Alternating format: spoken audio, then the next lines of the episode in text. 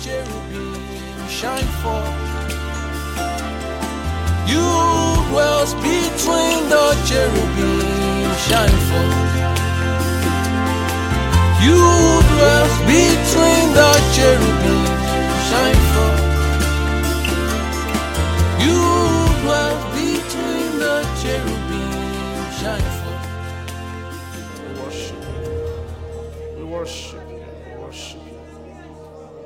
Jesus, Jesus, Jesus, we worship you. Bless you. Our salvation, the captain of our salvation. We honor you.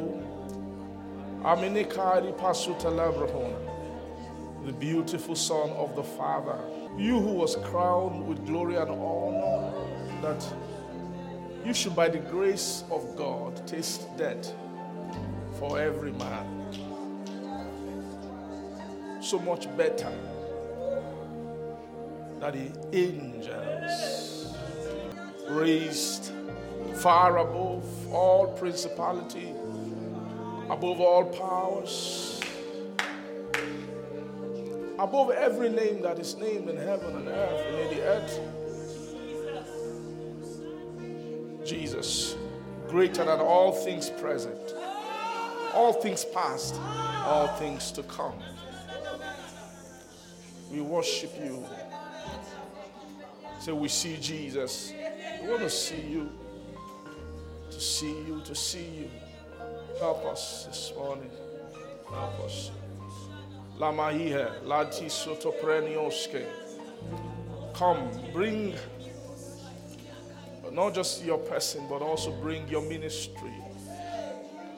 The ministry, that excellent ministry, that excellent ministry which you have obtained, a more excellent ministry, the heavenly ministry, the ministry of salvation, of remission of sin, the high priestly ministry. Lord, help us this morning. Help us, help our hearts, Lord, to be tuned to you, to be tuned to your saving voice as you speak this morning. Come and commune with our heart, Lord, on the matters of this salvation, this redemption which you are wrought which you are bringing to us. Thank you.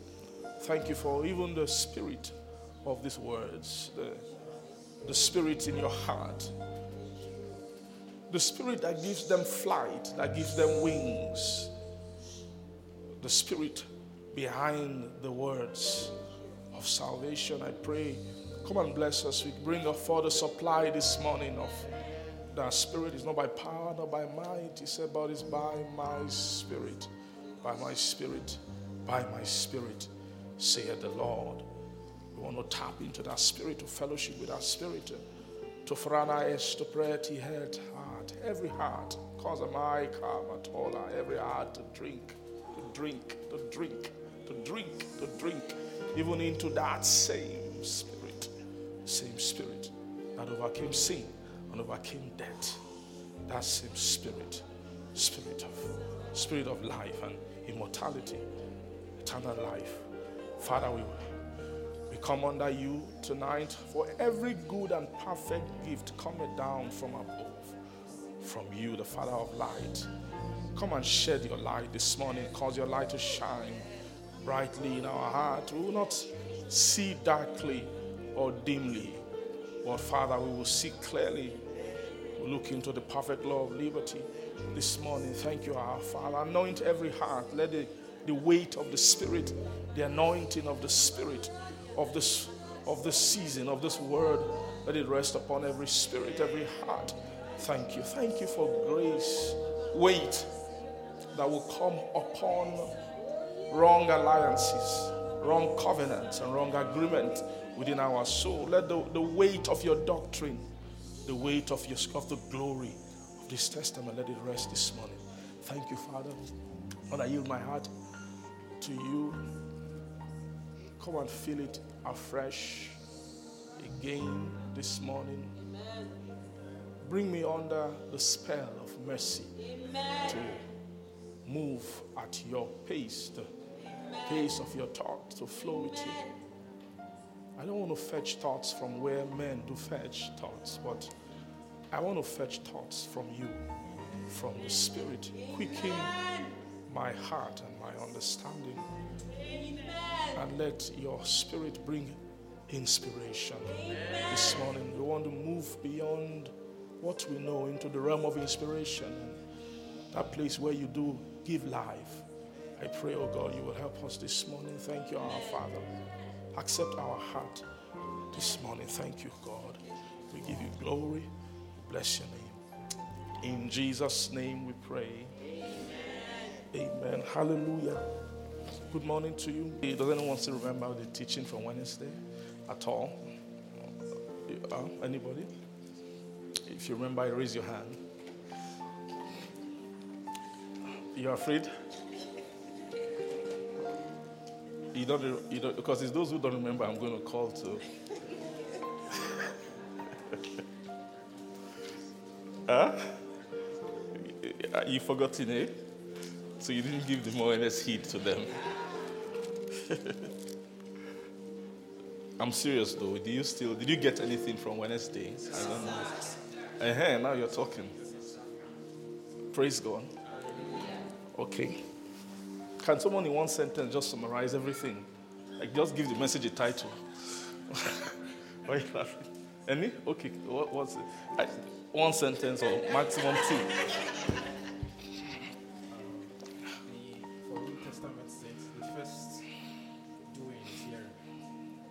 Okay. For New Testament sense, the what? The first doing is hearing. The first doing is hearing. Is hearing. Okay. Thank you. All right. Can someone do it again? Another person? Maybe your own perspective.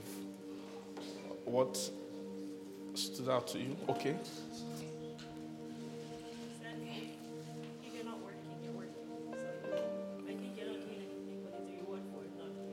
Uh, okay. So, okay, if you are not, there's a reward for everybody. Those who, even those who are, who choose ignorance to the word of salvation. Praise God. Okay, quickly. Next person. Amen.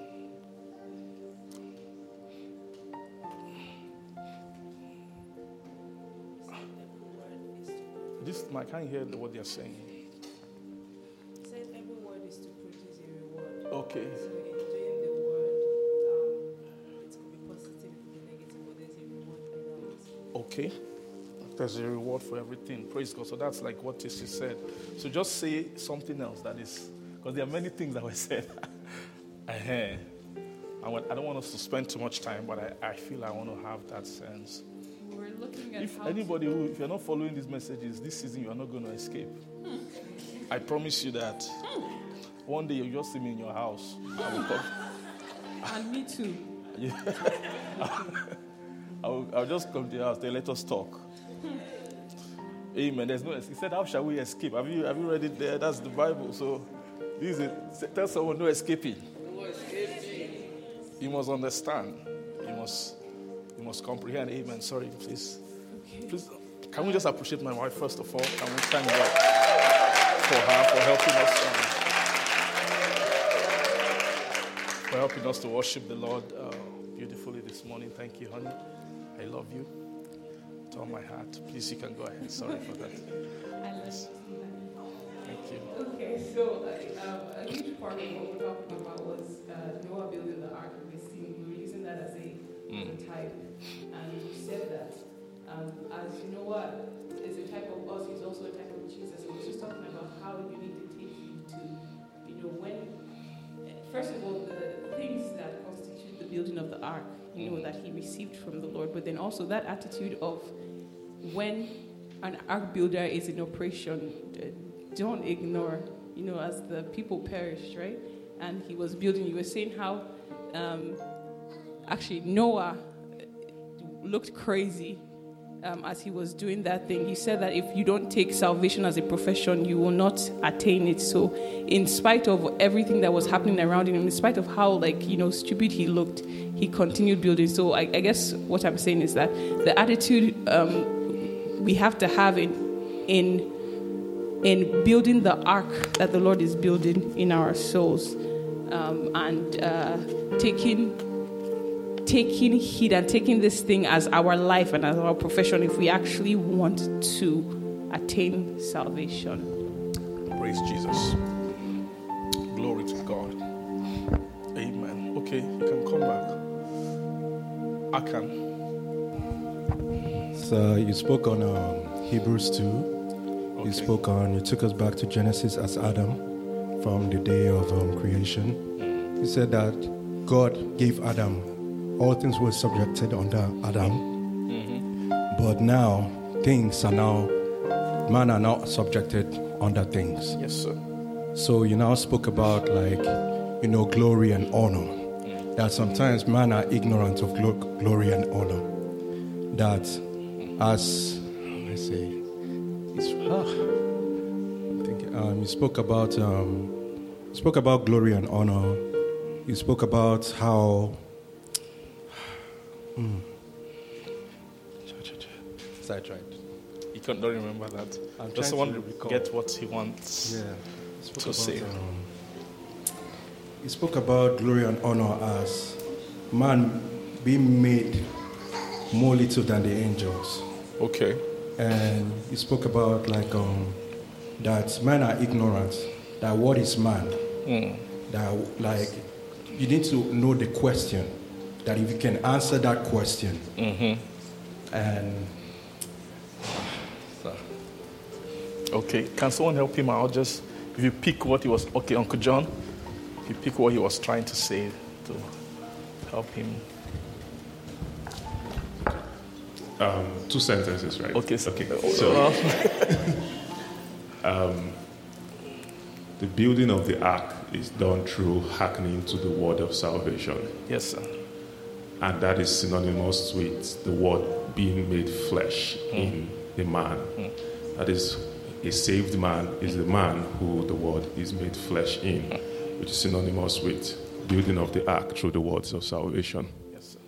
Two sentences. Thank you, sir. That's all. That's that what you were going to say? There's an area he touched, um, that glory and honor part. Um, that was that Hebrews chapter 2. There's an explanation of that place that came to us. I don't know. I think that part is important. Profemi? Okay. Um, based on what he was saying, um, when he was when you said that um, what is man that thou mindful of him, and we need to um, understand.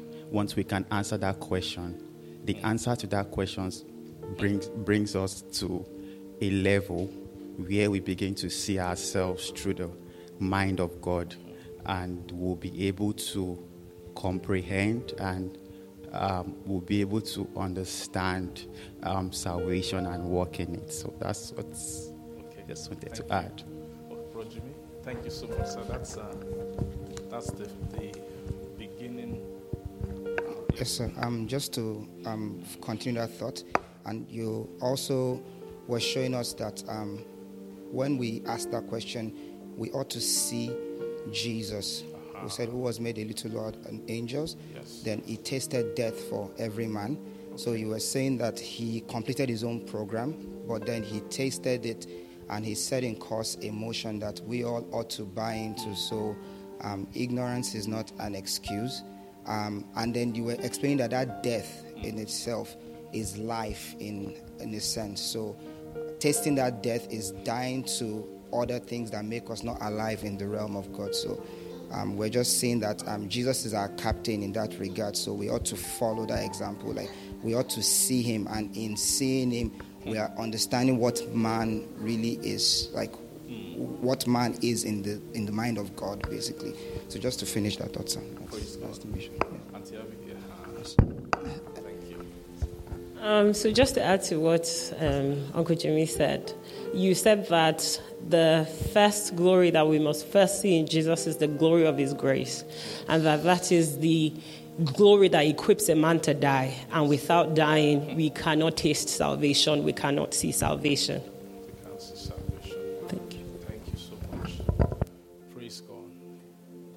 Thought after that? Yes, Jeremiah, thank you. Behind there. Um, so the part that really came to me was when you talked about the secret way that God eliminates darkness in the soul of a man while at the same time establishing his light in that soul. Yes. What is that secret way? The description of the, the, the method. I think I spent some time trying to describe. I- I'm so sorry. Is- Do you want to continue? Is that so? Okay. Okay, so that thought, you said a lot of things, Pastor, but that thought um, from you know what I can just remember. You said it's not a direct way that if God just comes out and says, "Follow me" or "Choose me," that nobody would do that. That He will actually lose.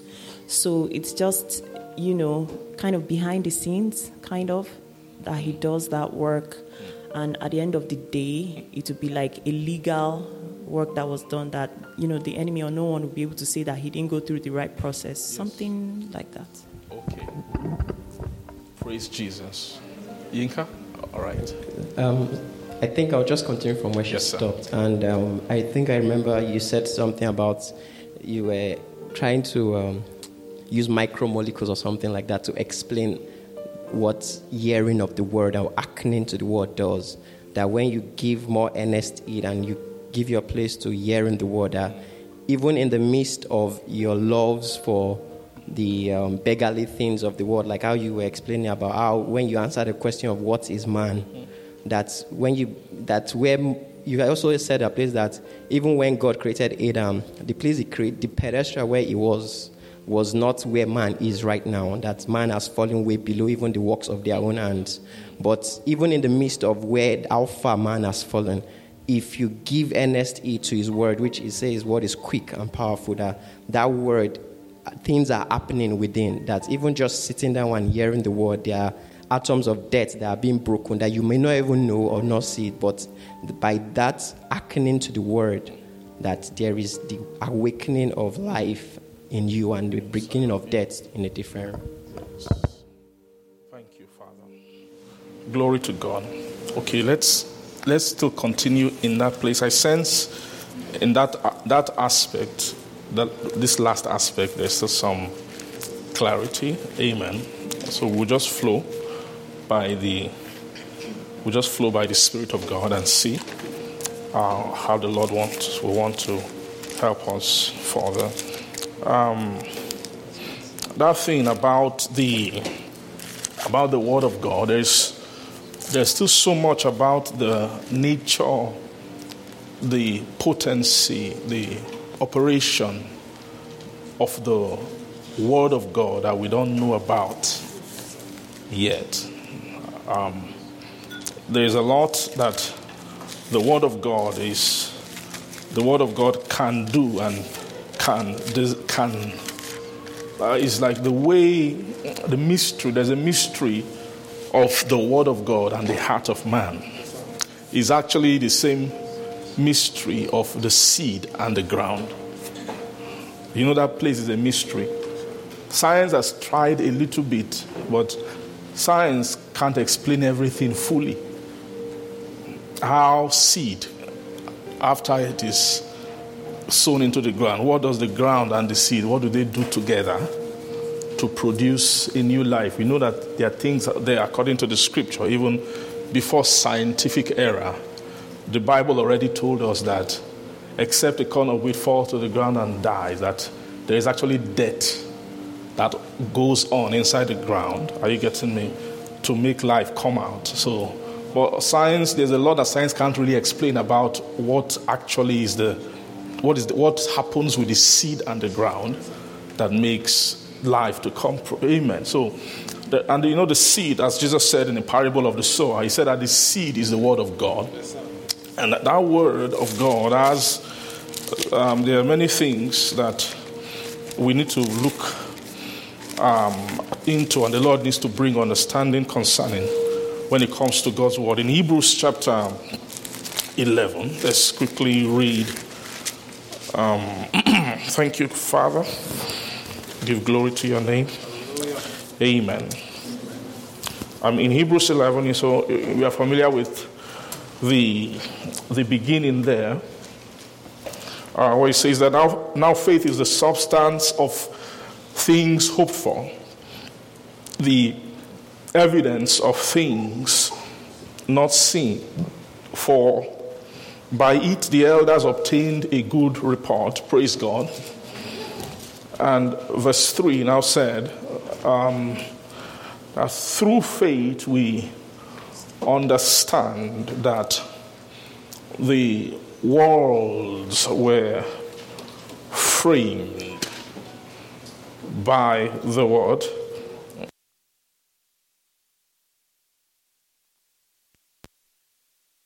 Things which are seen were not made of things which do appear. Do you see that? So, is that telling you that through faith we have we have an understanding that the the worlds, that what worlds there, um, when they say worlds, what do they mean? They're not talking about maybe different planets or anything. Uh, the worlds um, is actually whatever constitute the world to a soul. No, so what is a world? The world means an organization of where life is expressed. Right? The, so the earth is the Lord. That's Psalm chapter 24. That the, the earth is the Lord and his fullness thereof. Then, then the world and all that dwells. So we speak about the earth, which is physical. Then now speak about the world. The world is talking about the what the soul. You know, the soul doesn't see earth. The physical man sees the earth. The earth means the physical. You have the, the ground, your trees, your air, your, your matter, right? That's, the, well, that's what the physical man sees. But the, the inward man sees, relates in terms of world, not just in terms of earth or heaven. So if you bring the soul, your soul, as your soul is on the earth now, there is a representation of a world where your soul is living in. But if they can bring your soul away from this world, your soul can actually. Um, now, now, one thing you realize is that this, the present world, uh, the word world in the Bible has, they use it in different ways, different meanings. Amen. But one of the meaning of the word world is the summation of the first creation, the spiritual dimension of the first creation, including heavenly and the earthly, both heaven and earth. You can summarize them as the world. Now, when they now speak about, let's say, the world to come, you now see that the world to come includes both the heavens, the new heaven, and the new earth. So the world to come is not just maybe the earth of the new world. It's talking about that whole, it's an actually almost like an age. It's an age of spiritual existence. Praise God. So, um, if you can, a, a way that you can, might understand it better is based on computer terms, because the same kind of wisdom, we've taken it and we use that for computer world, right? So you can think of the world as software, right? That is very clear that the earth is a hardware that is running a software.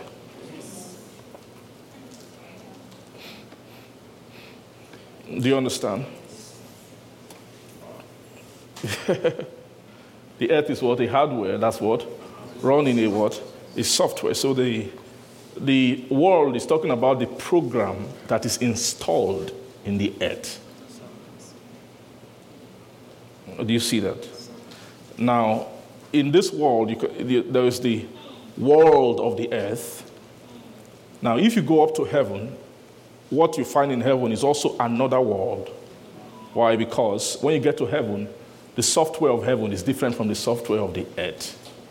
Right? Another way, the way you determine software, what I mean is that is you're talking about by what, what which, what kind of law is being done in that region. Right, that is, uh, when they speak concerning this world, the prince of this world, for example. Now, that prince of this world, he is not recognized in heaven as a prince anymore. So, the world that he's a prince of is not, heaven is not part of it. But heaven has a, a software, or what you call a dominion. Another word for world is actually dominion. World means the sphere of a dominion. Where, does, where is a dominion? What is the domain of a dominion? That's a world. That's what constitutes a world. Do you understand me? Mhm. So, that when you go to heaven, you now discover that he's not the prince of this world, is not the prince in heaven, right? That there is also heaven that is almost like a world. It's not the world to come, but it's also um, by which also he made the world. Let's see it, again. Verse 3. Through faith, we understand that the walls, are you seeing plural there? Now, that word walls here, that is plural when, and it's talking about where. Where is a past tense.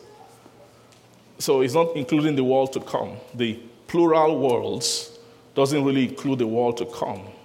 It's just talking about worlds that have been. So you can see then that there is a world which God framed for Adam. That was what they were speaking about in Psalm chapter 24. That first of all, the earth is the Lord, and then his fullness thereof. They now say the world and all that dwell in it. That was there was a world that God gave to Adam, which was then taken over by who? By Satan. And then how did he take it over? He brought another dominion and said, okay, let's, let's, let's change the software of this hardware called the earth. And so he uninstalled the one that God put, and that installment is still ongoing. That uninstalling and installing. He's uninstalling one program, which was the, the program of nature, which God created at the beginning, right? And then he's installing another one, which is his own, his own dominion, which is given to the earth. Praise God. Now, what you know, what they're telling you here is the that through faith that there's an understanding um, within the context of faith that faith will now make you see. It- Faith can make you know how God brought was able to bring worlds to be. Do you understand that? We understand from um, in Genesis, we, we saw the Bible wrote it clearly, the, and it archived the creation of the physical earth. Do you see that? The, the creation of what? The physical earth. And we see that he did it, then he saw a bit of formation on the earth. That was the physical aspect of it. And about this, Hebrews chapter 3 is now telling you that, that the world which is in the earth, and even the world in heaven, right? All the worlds which God made, which is not the physical aspect, which is actually the spiritual aspect, that they are actually, by faith, we actually understand that all the worlds are the word framed by who? By what? By the word of God. Am I making some sense to you? So that the word of God is, is a framer, the word of God is actually is a framer of worlds. So it means that if the, the word can get inside a soul, the word can bring about a frame. Are you seeing that? A, a new frame, the framing of another world entirely on the inside of his soul. Now, the operation of bringing another frame of a different what I was teaching, I think on Wednesday, and I was then saying that the world to come, you see that. So you're seeing the, the technology of how someone can be in the present but living in the future. That the world you live in does not have to be determined by the physical location of your body. That the soul can choose to, to take a leap and shift into another world. Do you understand me? The soul can do what? Can take a, a, a leap and then shift into where? Uh, into another world. The other world which, where your soul is about to go, supposed to go to is the world to come. That which is to come. Now, when you hear anything to come, to come, to come, and the Bible is full of, full of to come, he that cometh. Most of the time, they are not speaking about the second coming of Jesus physically. Because just by itself, Jesus coming back physically doesn't achieve much. Do you understand? The, the physical coming of Jesus doesn't achieve too much, but there's a kind of coming that Jesus, eh, you see it in the book of John, chapter 14, was, was saying, I will not leave you comfortless, I will come to you. Right from the beginning of the verse, he began to speak about his father's house and all of those things. And then later, I will come again and I will receive you unto myself. I said, Where I am, there you may be also. Praise God. Are you seeing that he began to speak more later in that same chapter? He spoke about the Father, that he who loved me is him that will do what? That do my word. Uh-huh. Then later I said, My Father will love him. And then at first he said, I will manifest myself to him. Then later I said that my Father will love him also. And then we will then come and make what? Our abode with, with him. Are you seeing that? So there's one thing you must understand um, that the you can't have the coming. Let's read that John chapter 14. Let's just let's pick the the language of Jesus, the sense of Jesus from John 14. You cannot have you, the purpose of coming. Mm, glory to God. Hallelujah. Mm, thank you, Jesus. From verse 14, let's see. Let's chapter 14, sorry, from verse 1. Praise God. Are we ready for the word of God today? Yes, okay. It says, Let not your heart be troubled. That he said, You believe in God. This is Jesus talking to them that you you believe in God. So he's making reference to the belief of the, the Jews, which they already had. Right, so there was a time on the earth where believing God was not a scarce thing.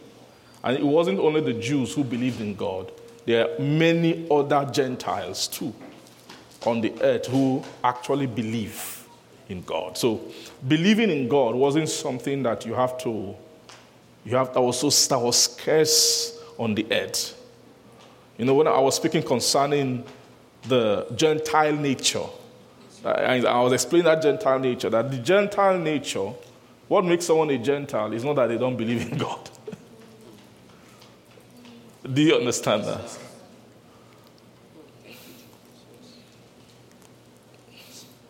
It's not lack of belief in God that makes a, a soul a Gentile. A soul that is a Gentile can't believe in God, but what makes a soul a Gentile is the attitude of the soul towards the things that God wants to give. Do you understand me? And you know, this thing about not believing in God is a new thing. It's not, it's not something, it's actually very, very new. Very, very new. It is, in the Bible, it's very hard for you to see somebody in that time. Even the most wicked nations, they also, they had a, they had a belief also in God. But sometimes they, they know God is there, but they don't, they don't want to worship Him. They want to find other means. So the problem with the earth is mainly they are, it's more of the, the accuracy of approach. How does God want to be known? How does he want people to relate with him? For men haven't had problem with believing in him until more recently, where you begin to hear such things. And but even a lot of people who profess such things are liars. They actually lie secretly in their heart. Somehow, there's some kind of belief in God. Do you know the difference between belief and knowledge? How do you know that someone believes in God? They act as if God is there. That's how you can. That's the best way to tell what someone believes in. It's not what they say, it's what they do. Do you understand? Uh-huh. There is the fear, the fear of that. They might not know, ah, this is, they, they, might not really know him personally because there's no grace to know him. But the, the, the concept of there is a, a sovereign being who is above everything. That thing is something that is in the hearts of a lot of people. Now, he's telling them here that you believe in God, but now believe also in me. So, this, what Jesus was saying was a key statement that you have to turn belief. Now, believing in Jesus is not a trivial task.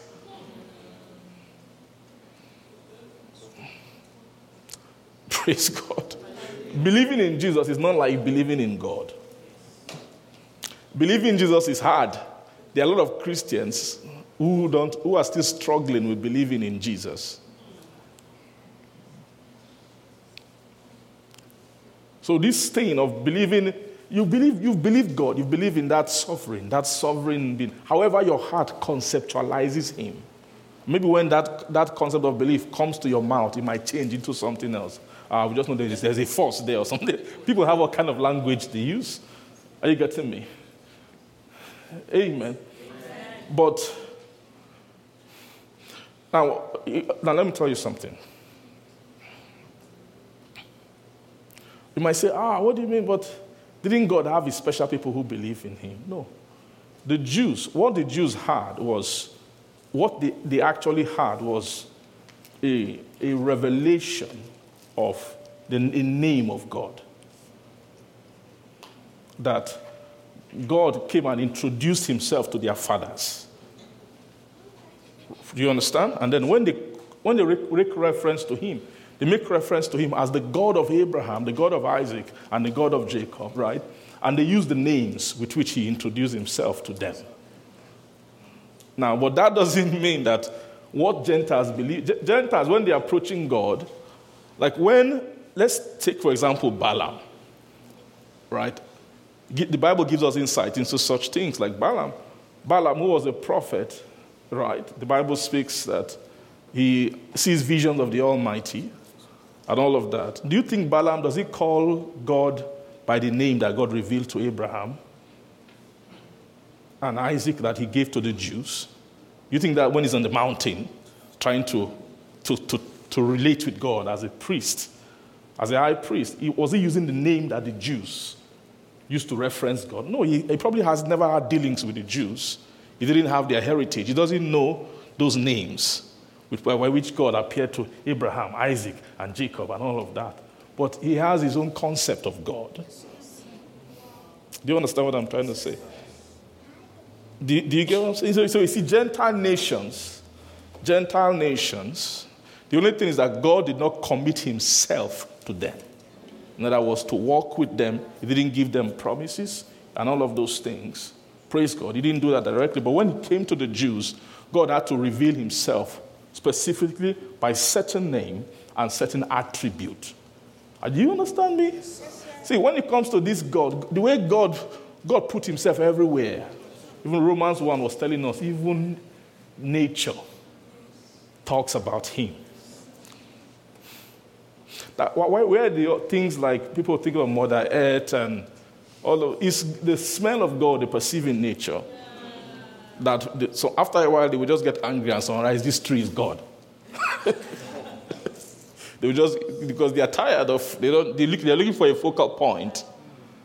But what, makes them call that God, that tree God is because of something about God they perceive in the tree. Now the tree is not God. The tree just has God's, it can just speak concerning God. Uh-huh. The same way the God who the Israelites knew was not God in all his fullness. It's a particular dimension of God. In fact, it was even progressive. After a while, God said that your fathers knew me by what, one name, and then He said, Well, you, I will reveal another. And He was revealing His name progressively. It means that God really, no man has seen God at any time. But God had different dealings with different people. Just, it's just enough to make them aware of His existence. That is enough for some kind of preservation of the earth that men should live with a consciousness of God. Does that make sense to you? Aha. Uh-huh. So, this believing in God here, but there is another matter altogether, which is then he calls it believe in me. That's the believing in the, in the person of Jesus. That believing in Jesus is a very high program. Do you know that? Do you know that believing in Jesus is not the same thing as believing that God raised up Jesus of Nazareth from the dead.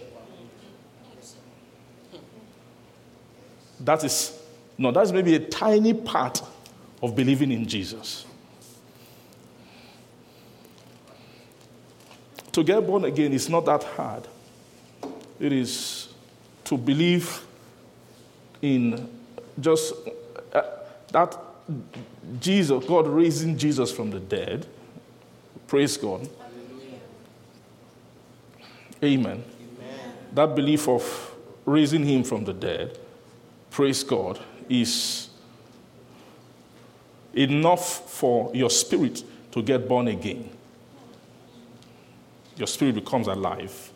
Because what you are actually believing is you are believing in a power It's called resurrection power. It's uh, the specific power of God. So, when you're believing that God raised Jesus from the dead, it's still a type of believing in God.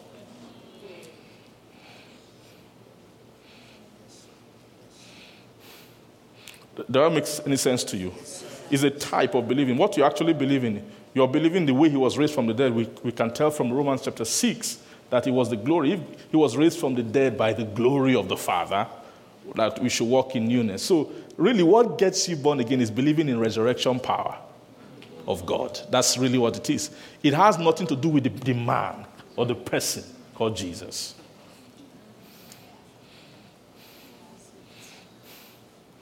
Do you believe what I'm trying to say? Yes, Are you sure? Yes, yeah, why, why is it why is it believing in the resurrection power that gets you born again? Because that is what the being born again is.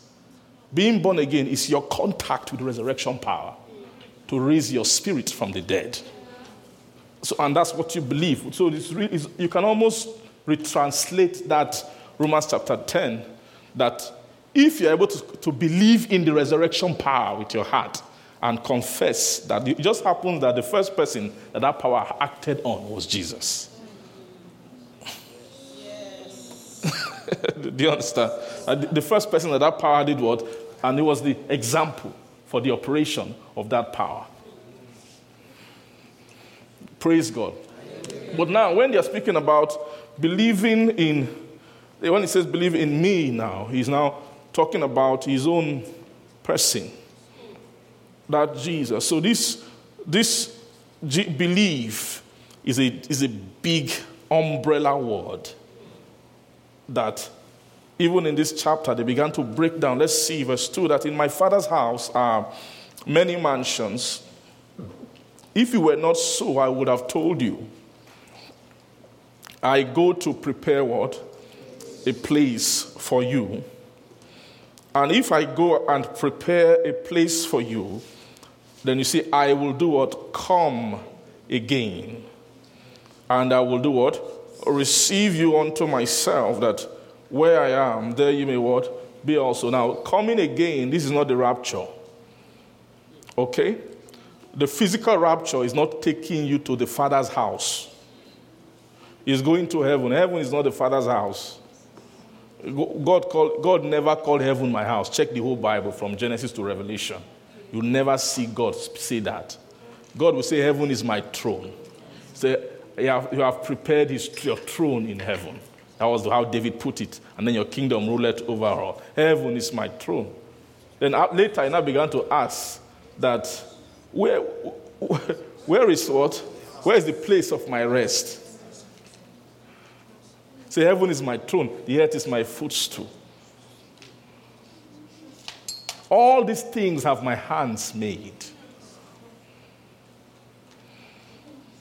They we now began to ask, where, where is the place of my rest?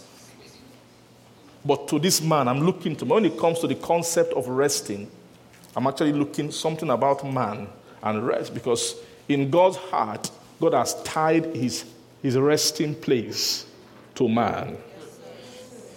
Do you understand that?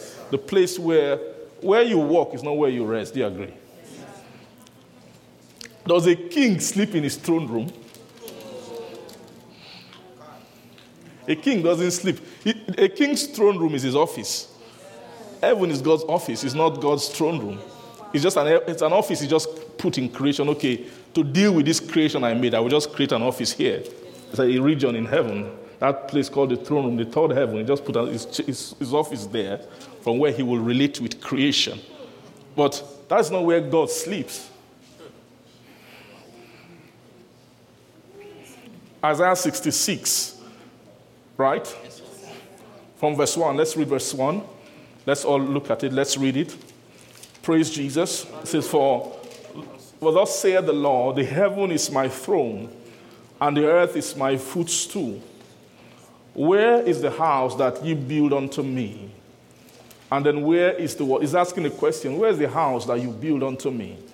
And then where is the place of my rest? That, that question is deep is connoting many things in the same sentence. It's telling you, number one, there's no, you've not built a house unto me. It's telling you, first of all, this heaven and this earth are not my house. If it's my house, I won't be asking you. Yes. And he's telling you that all these things my hand actually made. Let's read the next verse. It says, For all those things hath mine hand made. Means that you have not built a house for me.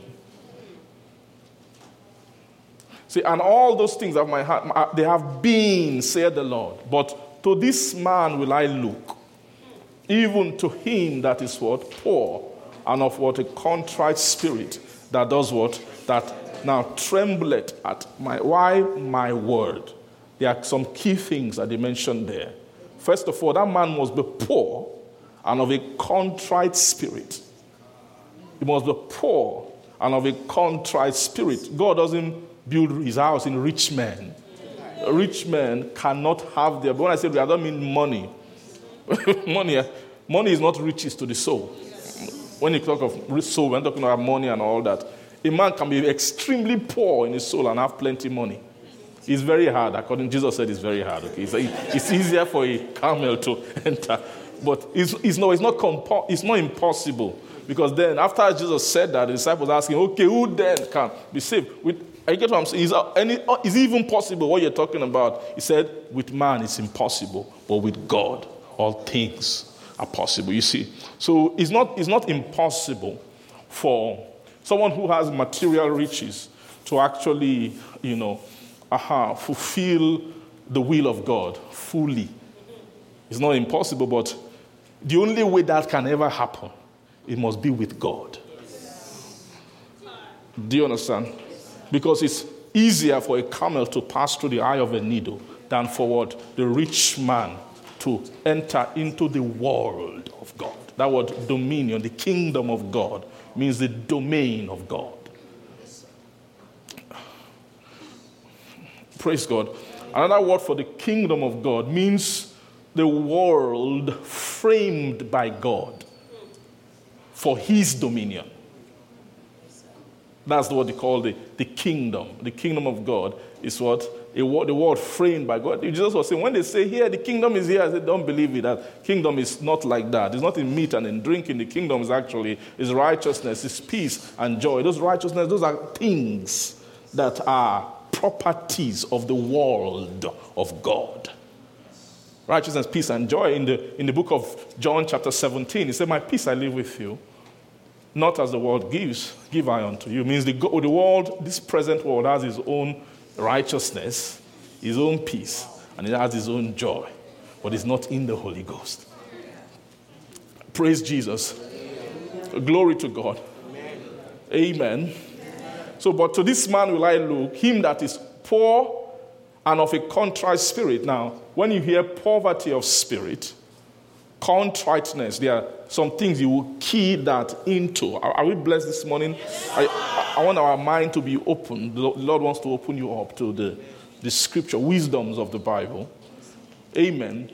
So when you hear the word poor, there's some things your mind should go to. First, there, number one, first thing, you should go to first kingdom, right? Poverty. Is that easier for a, a, a camel to enter into the eye of the needle than for a rich man to enter the kingdom. So there's something about poverty of spirit that, is, that makes you compatible with kingdom. And that is the same thing that Jesus was speaking concerning in John chapter 6. Blessed are the poor in heart. For, huh? What did he say?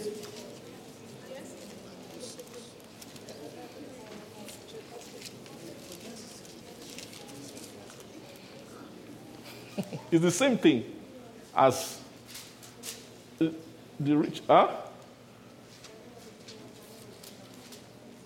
Not pure, the poor in spirit. Kingdom of heaven. Poverty and kingdom. You see that? So if it's hard for a rich man to enter into the, easier for a rich man to pass through the eye of a needle than for a easier for a camel to pass through the eye of a needle than for the rich man to enter into the kingdom means that it's the poor man who enters easily. All right, then, in, then Jesus said it explicitly in John chapter, Matthew, sorry, Matthew chapter 6. Blessed are the poor in, in spirit, for theirs is the kingdom. He said it plainly. Are you seeing? So you have to connect poverty and kingdom. That's one thing about poverty that Jesus, we are talking about the teaching of Jesus now. Jesus was explaining, um, the Lord used Jesus. One of the purpose for the ministry of Jesus is to, is to, he was a prophet. He was actually the, Jesus was the, was a bridging prophet. I'm talking about his prophetic ministry.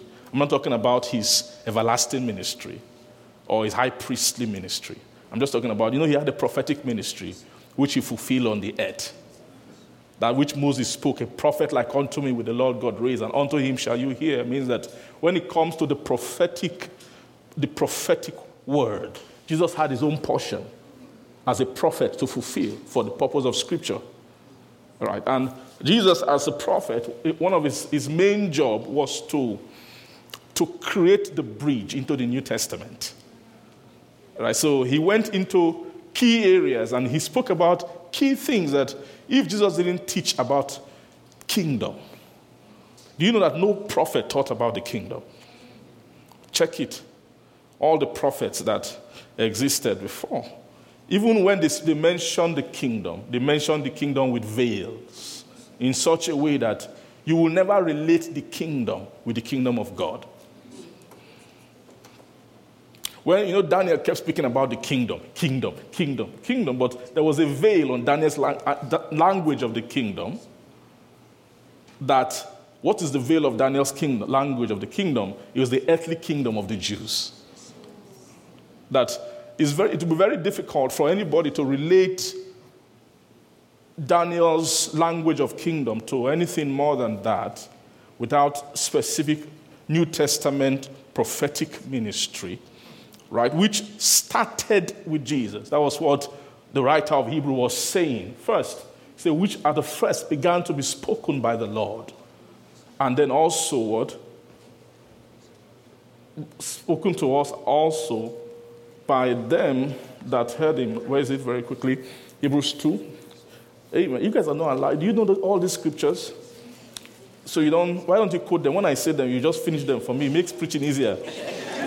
why do you want me to do all the work? I'm just doing that. I'm just laboring, doing everything. Amen. It says, How shall we escape if we neglect so great salvation, which at the first began to be spoken by the Lord and was what? Confirmed. So, so Jesus was actually, when he said the first, I mean, Jesus was actually the first person who, who gave the, who spoke about so great salvation. Right? And so it was the, it was the person who received that salvation as a prophetic trust, right, to speak about them. And then it was then confirmed unto us by them that heard him. Them that heard him, he's talking about those disciples who were listening to Jesus. Praise God. Uh-huh.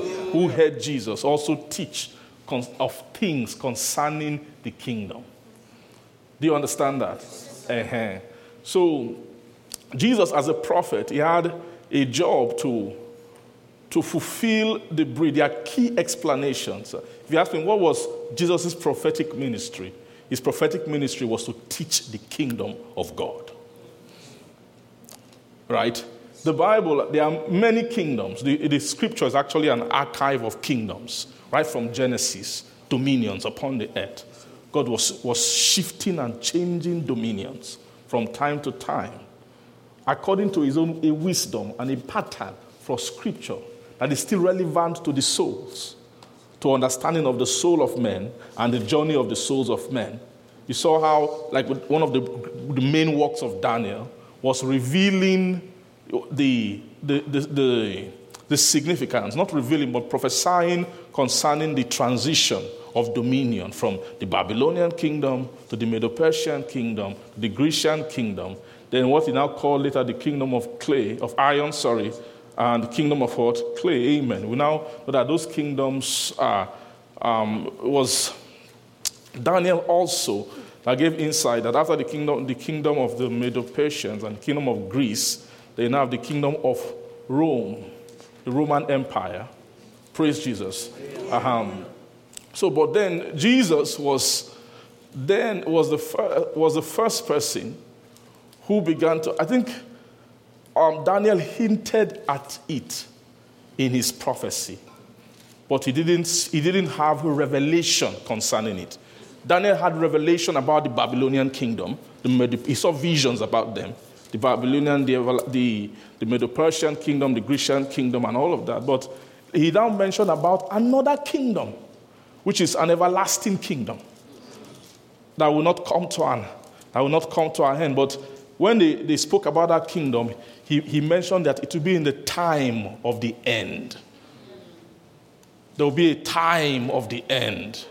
When they've made an end of sin and all of that, praise the Lord.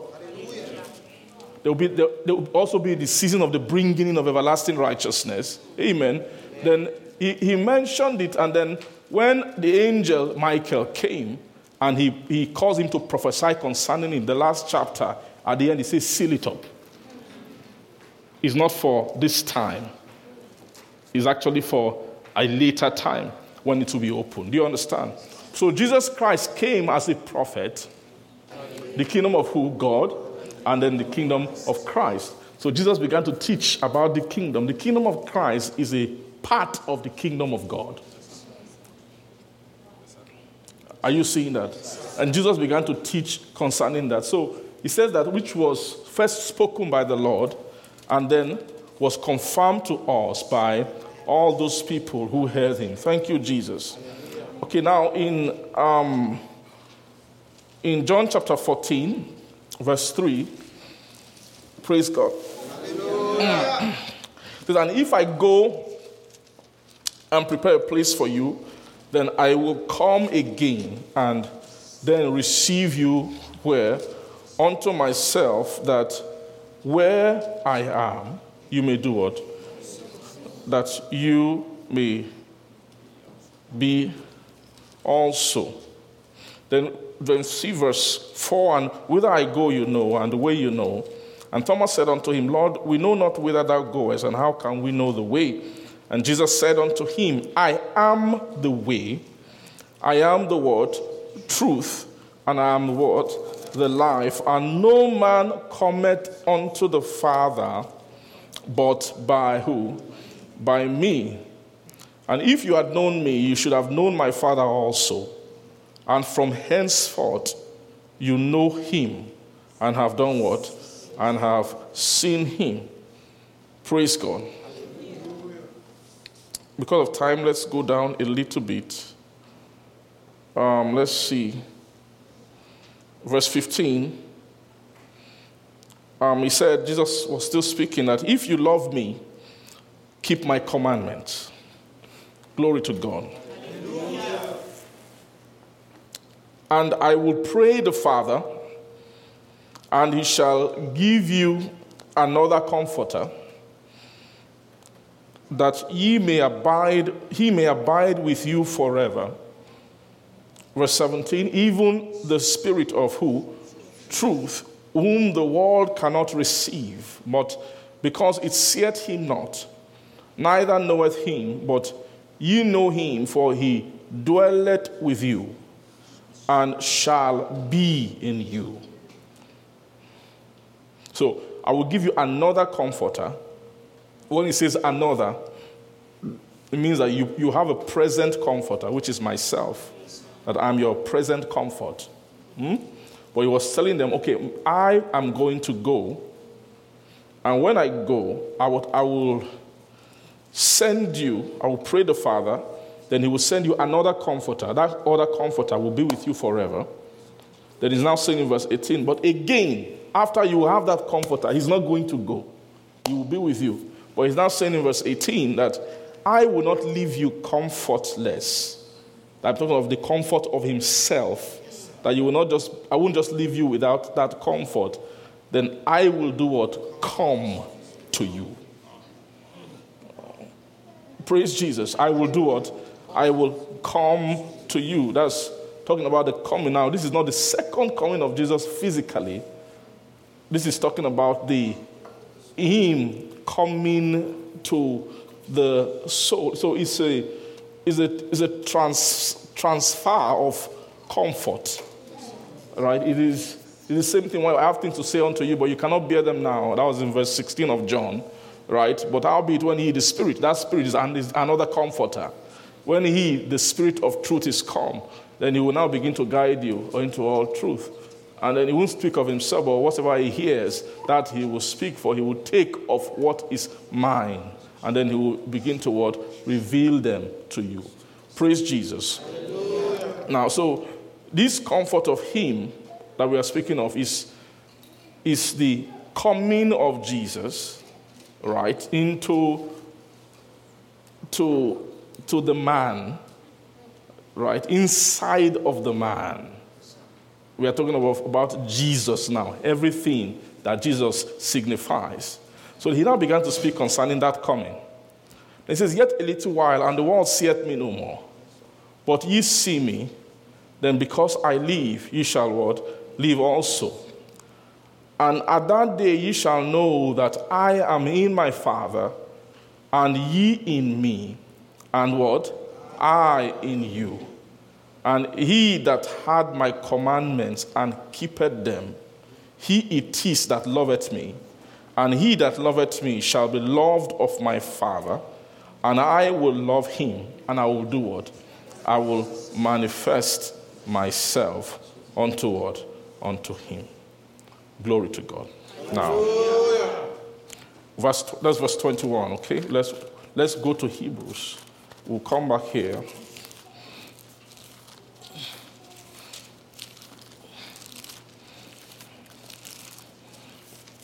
Hebrews chapter 2. Praise God. so, Hebrews 2, verse 1, it says that therefore we ought to give the, the more earnest heed to the things we have heard, lest at any time we should let them sleep. For if the word spoken by angels was steadfast, and every transgression and disobedience received a just recompense of reward. That how shall we escape if we neglect so great salvation, which at the first began to be spoken by the Lord and was confirmed to us by them that did what? That that heard him. Okay. Um, now verse 5 says, For unto the angels has he not put in subjection the word, the word to come, what? Whereof we speak. Now, when you say we, who is we? It is the Lord first. Praise God. And secondly, them that heard him. The, the Lord and then whom? The word there that them that heard him actually means apostles and prophets. When it comes to this matter, nobody, nobody, this speaking they are speaking about here, the Lord is not according to the pattern for the Lord to come to every individual person and speak to you so great salvation. It is, it is, the Lord spoke it, and then there are those who heard him, who are also carriers of the doctrine of salvation, of this so great salvation, who are ministers of this so great salvation. Praise the Lord. And those people are the ones who will publish the message of salvation. Right? How beautiful are the feet of them that will bring it. So there's what they call them that bring it good tidings. Not everybody has good tidings. Good tidings is for everybody, but not everybody can just can get it from the source.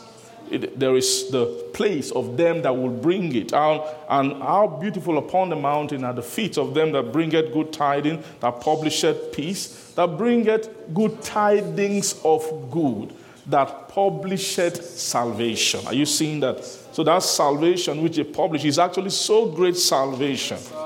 So you can tell very clearly that these people who bring these things are them that heard him.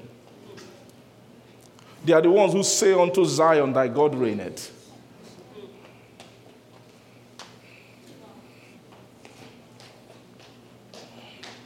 So the Lord I proclaim unto the end of the earth, say ye to the daughters of Zion. You have to say ye to them, right? Behold, thy salvation cometh. Praise God.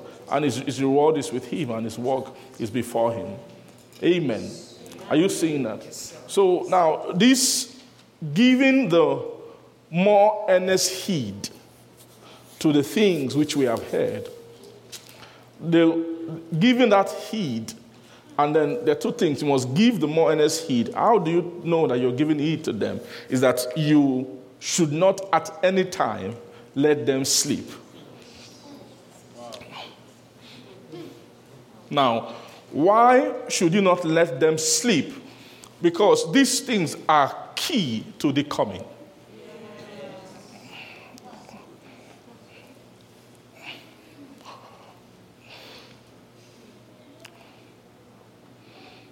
Praise God. They are key to what? They are key to his coming. That John chapter 14, he says that, yet a little while, sorry, verse 21. In verse 21, he says, He that hath my commandment. Now, who is he that hath? Is he who gave heed to them and at not at any time let them sleep. That is he that hath. Say hath. hath. So the, what they are teaching you here is the they are telling you the, the secret of having Jesus. Now, there's so much tied to having Jesus. Why? Because if you can don't have Jesus, you can never have the Father. You can never have God.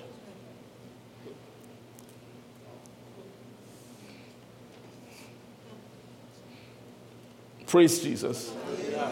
Because in that day, you will know that I am in the Father. He's telling you the, the, the, there is a, a mystery of how. Now, we're teaching on Wednesday, or talking, was it Wednesday here? We're speaking about the what salvation means. That salvation is talking about the formation of the Logos, is the is talking about the Logos becoming flesh. Right? And that, that Logos, God designed the Logos to be the, the doorway into Him, not the Spirit. Do you see that? There are three, three entities there. There's, the, there's Father on one side, there is a Spirit on one side, there is then the Logos in the book of First John chapter 5 that there are three that bear record in heaven the Father, the, the Word or the Logos, and the Spirit. Praise Jesus. Now, then they now said the next verse, and then there are three that bear witness in the earth. The Father, sorry, sorry, the Spirit, the, then the water, and the blood. So that so the out of the three, there are 2 Mhm. So you see those two that split into three. Right? There are three that go to verse 7.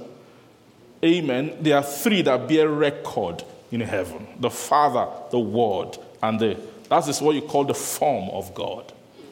This thing, which is spoke about in Philippians chapter 2, verse 9. The who being in the form of God. Amen. Praise Jesus. Who being in the form of God counted it not robbery to be equal with God. Praise, praise the Lord. So this form is the record of God, which was from the beginning. Right? The, the record from the beginning. That, that word record from the beginning means when they appeared from the beginning, when they landed the sphere of creation. How did they land? That was their, it was it's the form. It was the, the form. Are you getting what I'm saying? Uh-huh.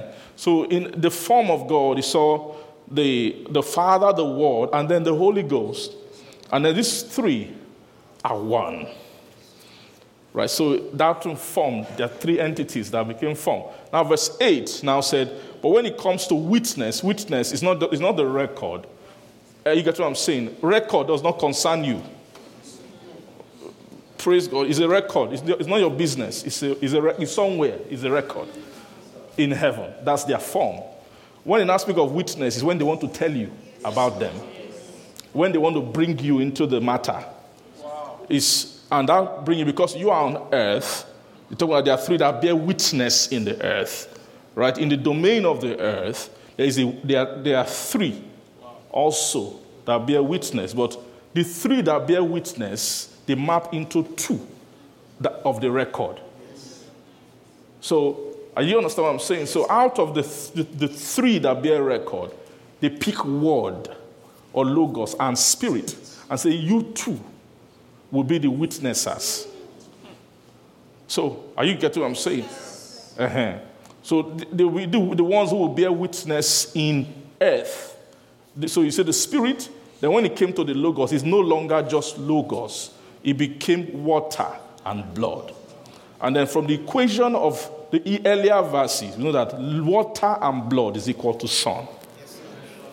That's where you got Father, Son, and Spirit. Do you understand? so if you let's just go back and see it, right? That is he that came. Go, go to verse 5. Praise Jesus. That who is he that overcometh the world? But he that believeth. You see that word? So this is that John chapter 14. That you believe in God, you have to believe also in me. If you don't believe in God, if you don't believe in me, you can never overcome the world. That word overcoming the world means rising out of the worldly habitation into another world, which he was describing as my father's house. The father's house is another world entirely. It's another place entirely. But those who will come, they are those who have overcome what? The world. Say, but is he that believeth that Jesus is what? So when he was speaking about if you believe also in me, he was believing, he was asking, that believing was believing something really about me. That's why I was telling you, it's not just being uh, getting born again. It's actually that Jesus is Jesus, the Son of God.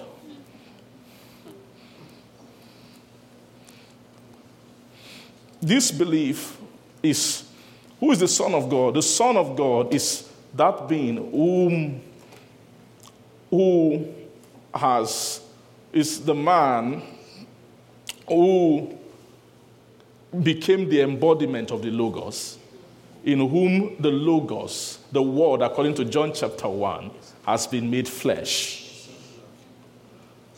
The Word was made flesh and dwelt among us. We beheld his glory as of the only begotten of the Father. So it means as the Son of God.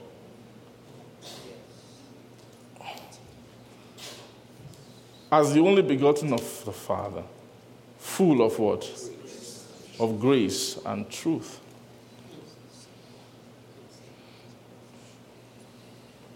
Then he said, he said he came into the world, and the world knew him not. He came to his own, and his own received him not. But as many as received him, to them gave he power to become the sons of God, even to them that believe on his name.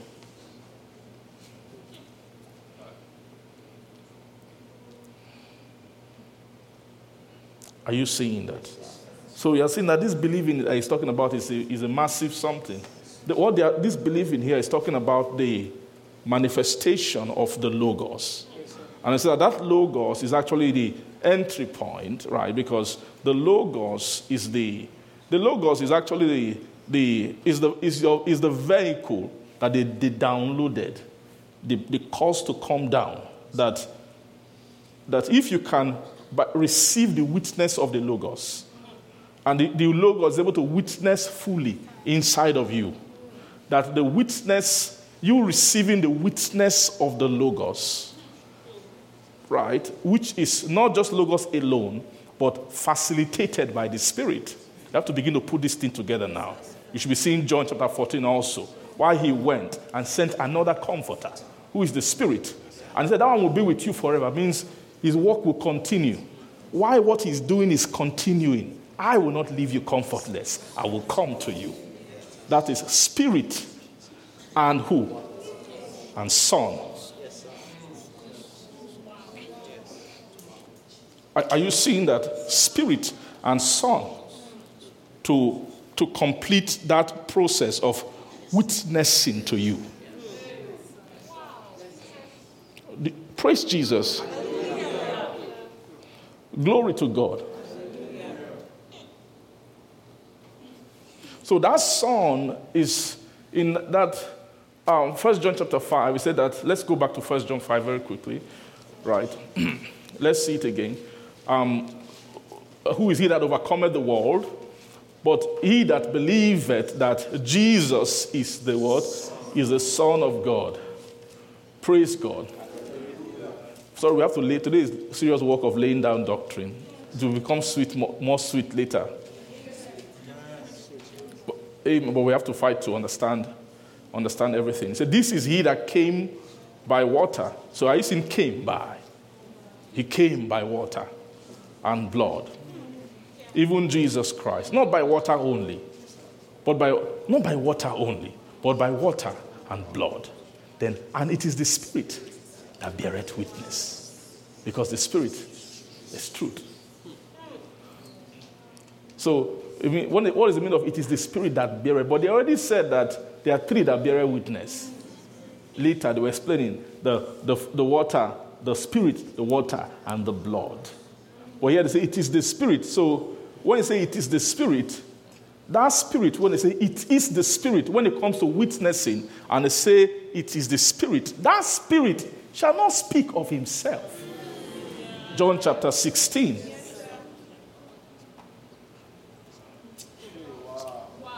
So when it comes to witness, there is the, the facilitator of the witness. Then there is the content. What is he saying? What is, it, what is the witnesser carrying? So the Spirit, right, is him that beareth witness.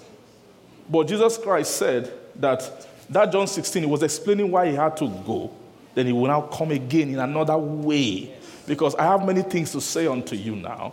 You can't bear them now. But howbeit, when he, the Spirit of truth, is come, he will then guide you into all what truth. For, but he shall not speak of himself, but whatsoever he shall hear. So it means that the Spirit who beareth witness, say, beareth. That Spirit that beareth witness, he is a hearer.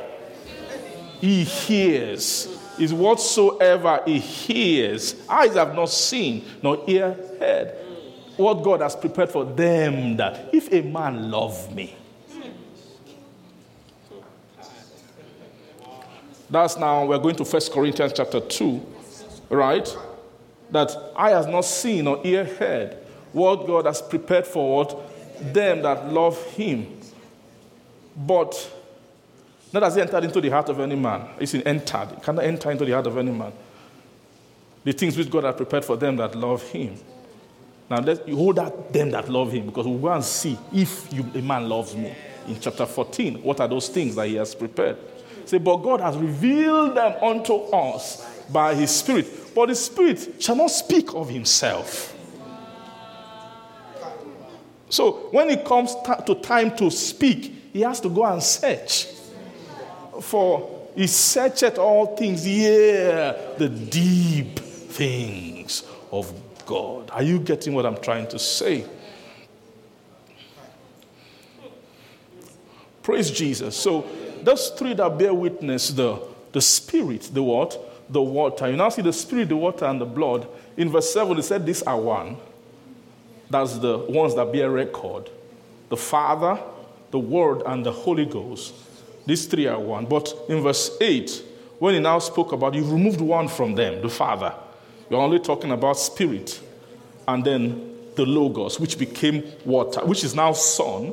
So anytime you hear the word Son, just think water and blood. Simple. You ask, who is the Son of God? Is water and blood. Right? Who is the Son of God? Is what? Is water and is water and blood. Another way to put it, who is the Son of God? The Son of God is the witness of the, of the Logos.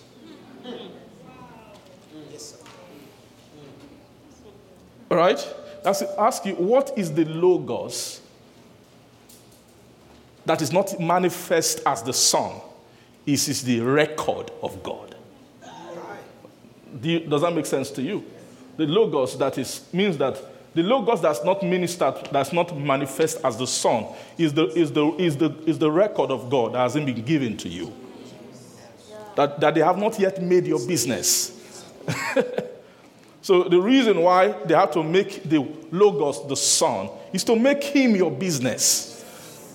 And then they have to, to the, the, the Logos have to define the, is the, it was mercy of God that defined how should witness occur.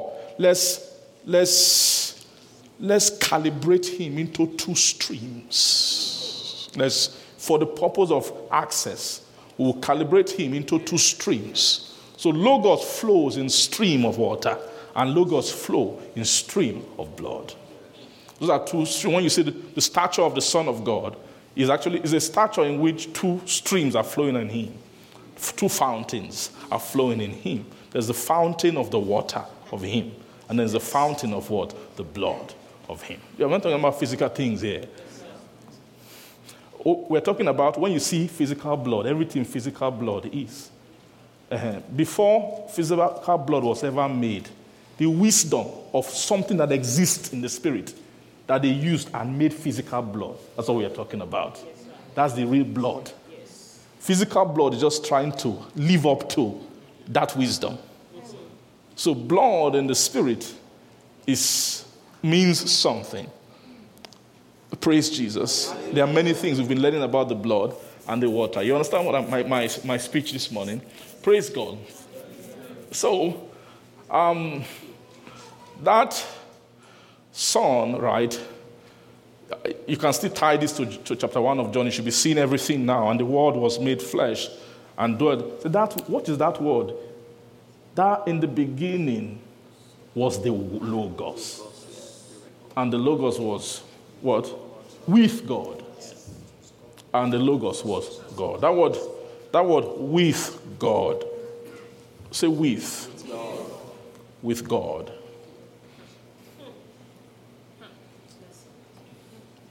So at that point, when the Logos was with God, it wasn't Emmanuel. Right? So there is, they changed Logos to Emmanuel. At some point, Logos, Logos became Emmanuel. In the beginning, Logos was not Emmanuel. Logos was with God. And Logos was, was God. That was, he was in the form, who being in the form of God. Right? But the prophet was prophesying, he shall be called, you shall call his name Emmanuel. Emmanuel. Emmanuel means God with us. Say, God with us. God with us. Not just with God anymore. With us. Say, with us. With us.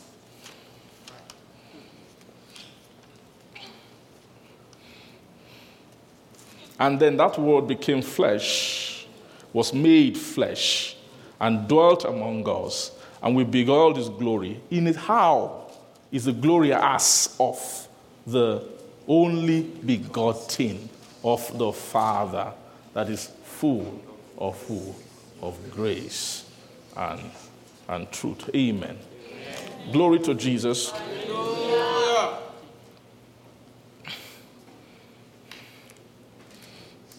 So, the, word with, can you show me that Isaiah, Emmanuel?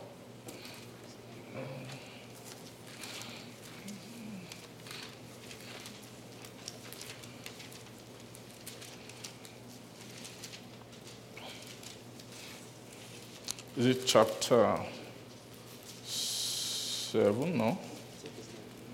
No.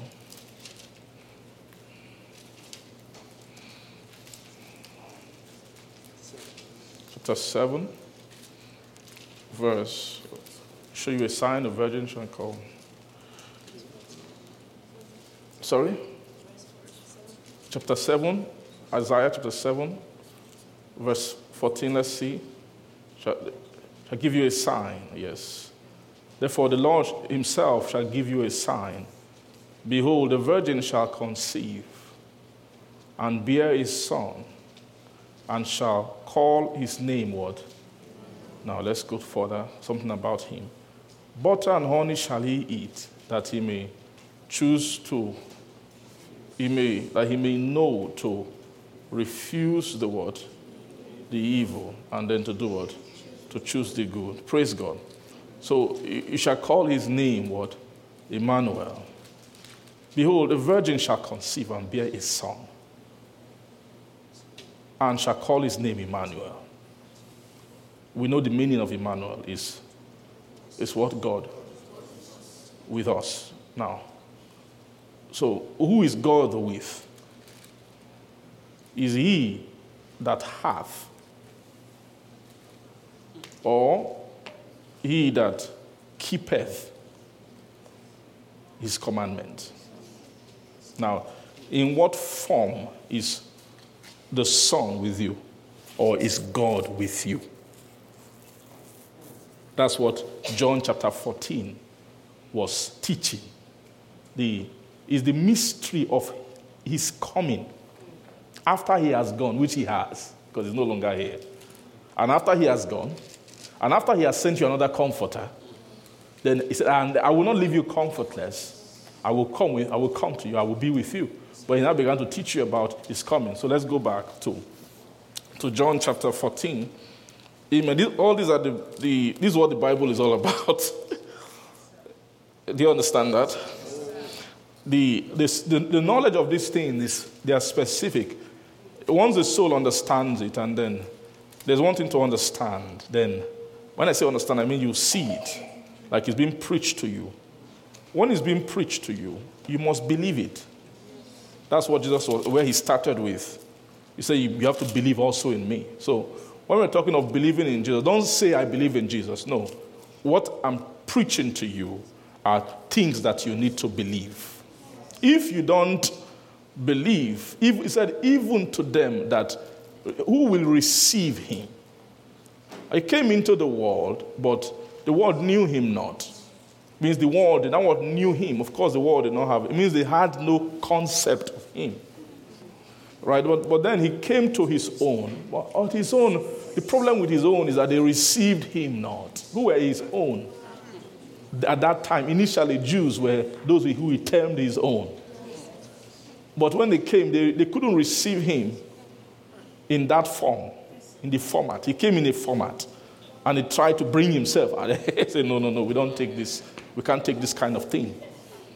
You know, he, he, by, he, one day he made a mistake and ventured into the terrain of, except you eat of my flesh and drink of my blood and everything. When he began to speak in such language, every eh, meeting just began to eh, get empty. Chairs began to, eh, you get what I'm saying? People began to walk away. They almost, almost everybody took off, except his disciple. Praise God. And the only reason why disciples were there is maybe because they had left all and followed him. So there's nothing more to go back to. So, are you getting what I'm trying to say? So, so in that format, he said, no problem, I have, I have to go again. And there's in another format in which I will come that will be facilitated by the Spirit, because it's the Spirit that beareth witness. Praise Jesus. So he came to his own, his own receiving not, but Verse 12.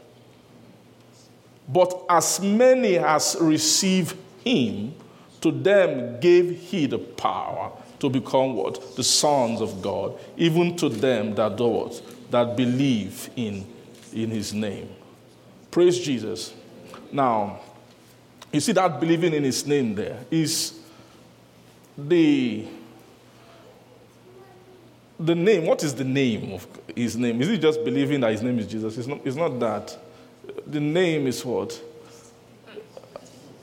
Uh, everything about him. See, everything we are that we're teaching. I've been teaching, I've just been teaching the name of Jesus. What is the name? I'm trying to, I'm describing him in the spirit. This is more than I, believe that God, I'm, i got born again. No, I'm trying to show you who He is. Why, why is he so elusive to everybody? That nobody can, can get Him.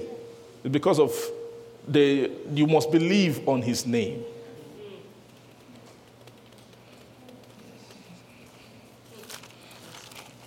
Say believe. Oh. Can you believe? That's my question. I, I, I want to, I'm asking you now. Do you, do you believe what I'm saying? Do you believe that he, will, he can come in this way? These are things to believe. Everything I'm telling you are things you need to believe. You need to fight war to do what? To believe them. Go to 1 John 5. Let's, let's quickly look at this thing very well. Um, we're just comparing scripture with scripture. Is that okay? Bible should be interpreting the Bible. We shouldn't be adding our own. I will come to you. Ah, rapture. No.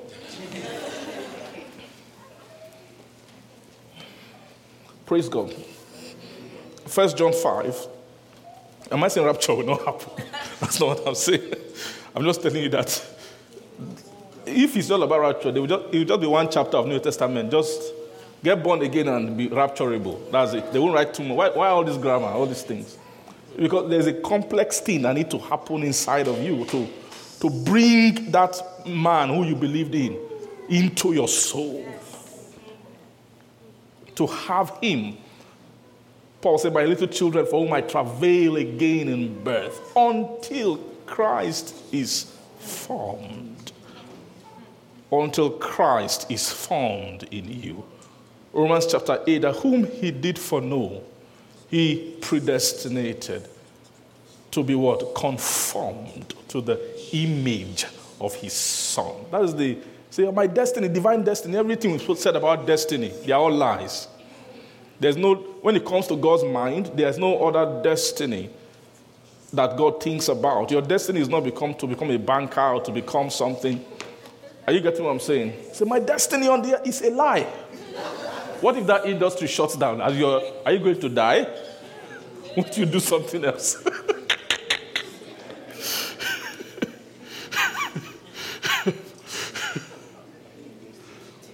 There's no destiny, nothing like that. Those things are all lies.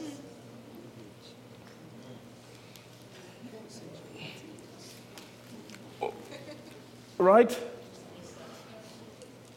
There are things that you, that you fell in love with, that your parents told you you must be this and you like them. And I'm not talking about you have special giftings. Everybody has unique gifting. I understand that one. It's okay, I'm more suited towards that this thing. And there's some people who make mistake because you, you have something to you want to be something, it's an idol. But you don't really have the gifting and the natural aptitude for that thing because maybe it's a thing of social something or class or something. You will try and do everything to become that thing. Imagine someone who doesn't have grace to be a, you know, being a doctor is almost like a, you have to be, to be built a certain way for that thing. When you see somebody who God has given grace to be a medical doctor, you will know. There's a way they are. While you are laughing and watching football, they are seeing artery and this thing. when you see blood around, they, they are there. They, they are fascinated by the blood. Are you getting what I'm saying? Imagine somebody who sees blood and takes off and maybe because in your family a lineage of doctors. You know, there are all kinds of things, eh? You feel like you have to be, you, you will suffer, you will suffer, you will suffer. You, will- you will read and read and read, you will not understand. But maybe you are just, God has put a natural gift in you for, for something else, maybe. Maybe you see designs. Anytime, anything that has to do with designing things, it just jumps out easy. When people are, are struggling, you just see things. When you draw something or when, when you design something, ah, wow, really? But that, you might feel like that thing, there's not too much prestige, there's not too much, you know, you feel like your dad might be ashamed. What's your son? My son is. Uh... you too, you will think you will, you, you, will feel it for your dad so that let him have something. God needs to deliver us.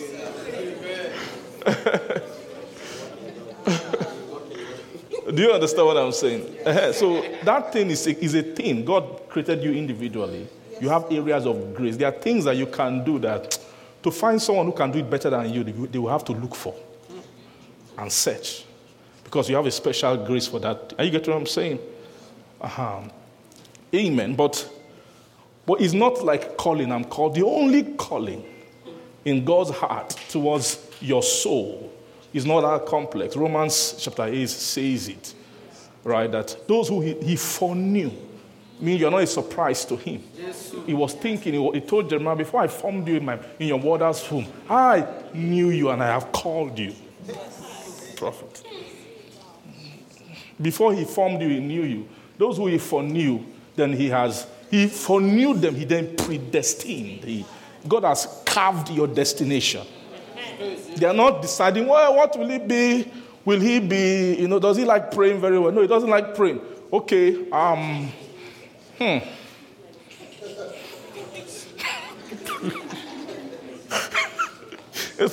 He doesn't like spiritual things too much. Ah, okay. Let's just exempt him. You know all those difficult revelations. He doesn't, like them too much. Okay. Let's just make him, you know. hmm.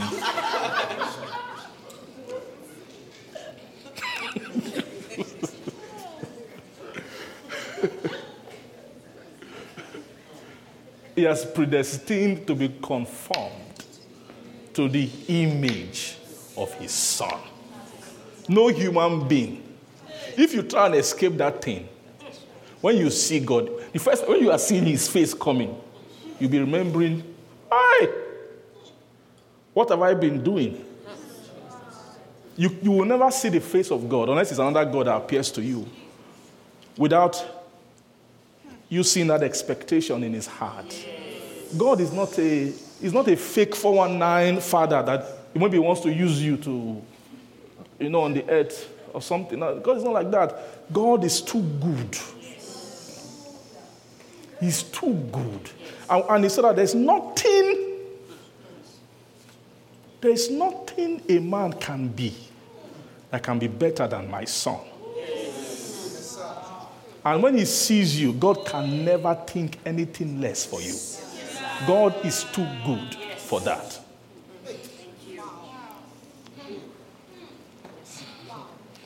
There's no exemption. Say, ah, I'm not compatible with all these things. You see, you need to understand what price has been paid concerning your conformity, being conformed toward? The, the image of his son. There is no other image that's as good as the Son of God. There's no better image that's that, like that image, the image of his son. Praise Jesus. Glory to God. So, and if they, if they, they have predestinated you to be conformed to the image of the Son, that means that somehow you must know something about water and blood. Because this Son came by water and by blood. What are those? What are, those are the water and blood is talking about the streams. You know, when they pierce his side, water and blood came out. Is an is a kind of a symbolism to tell you what is inside of him. It- it's just telling you the streams that flow in him. Those are actually the streams of the word. You learn the water of the word, learn the blood of the word.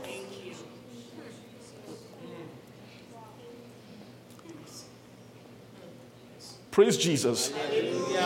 Now, so this thing of belief, just to emphasize it in that um, 1 John 5, let's go from the beginning.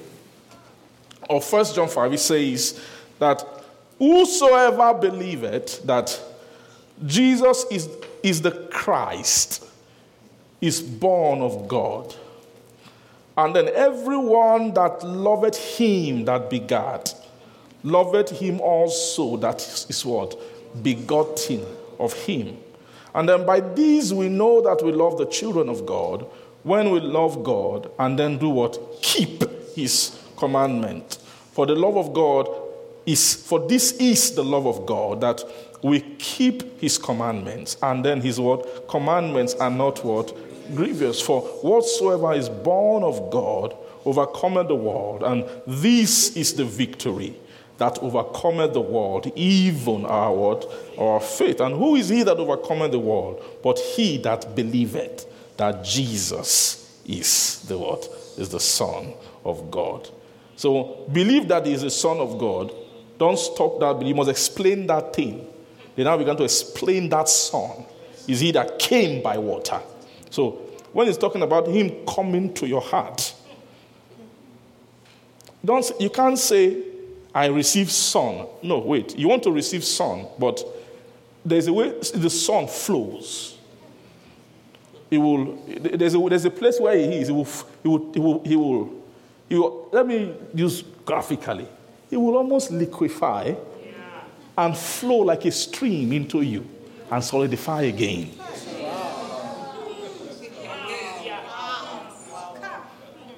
Do you understand? So, the ministry of the New Testament is the flow of the streams. Now, what are the streams? It's the streams of water and blood. When they are ministering and the, the Spirit to you, the Spirit is the, is, the, is the carrier of the streams. He's the one who moves the waters, who steers the waters and steers the blood. So, what is the water and the blood? The water and the blood, they are the calibration of doctrine which is carried by the Spirit.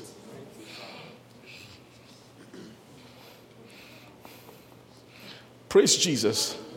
The calibration of what? Of doctrine, that is what? Carry, um, but nobody will, no soul will prosper in doctrine who is, who is not a believer. Not believer as a born again Christian. If you don't believe in this method, you see this method here. What's the method? The method of what they describe witness, how they witness him. right? That so if you don't believe in, in ministry of water, so if you don't agree with pouring water in your soul and then baptizing your soul into the blood, right? What's the difference between water and blood? The blood is also a type of water. It's just a water that contains more things. It has, it has key genetic information. Uh-huh, you understand that? The water, it has what? Key word genetic. So the, the, the, the, the key genetic information of the water is, of sorry, of the blood, right, is, so now we, we are speaking about um, the God as a being, you understand? You're talking about the logos of God. Hmm? That is the thing they really want to witness. Okay? The logos of God. Now, it's very clear that that logos is actually God, like God's form, God's DNA. But the logos created something called Christ. It's another creation. Right? That will help the soul, do you understand? To come up to a certain place where the soul can be crowned with glory and honor, like we saw. It's actually the doctrine of Christ that crowns the soul with a particular kind of glory and an honor. To now begin to gain access to the very DNA. That word blood. So the blood here is not the blood of Christ. Do you understand that?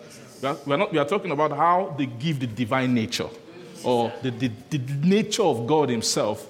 It's not the blood, it's not the blood of Christ. Christ is a creature of God.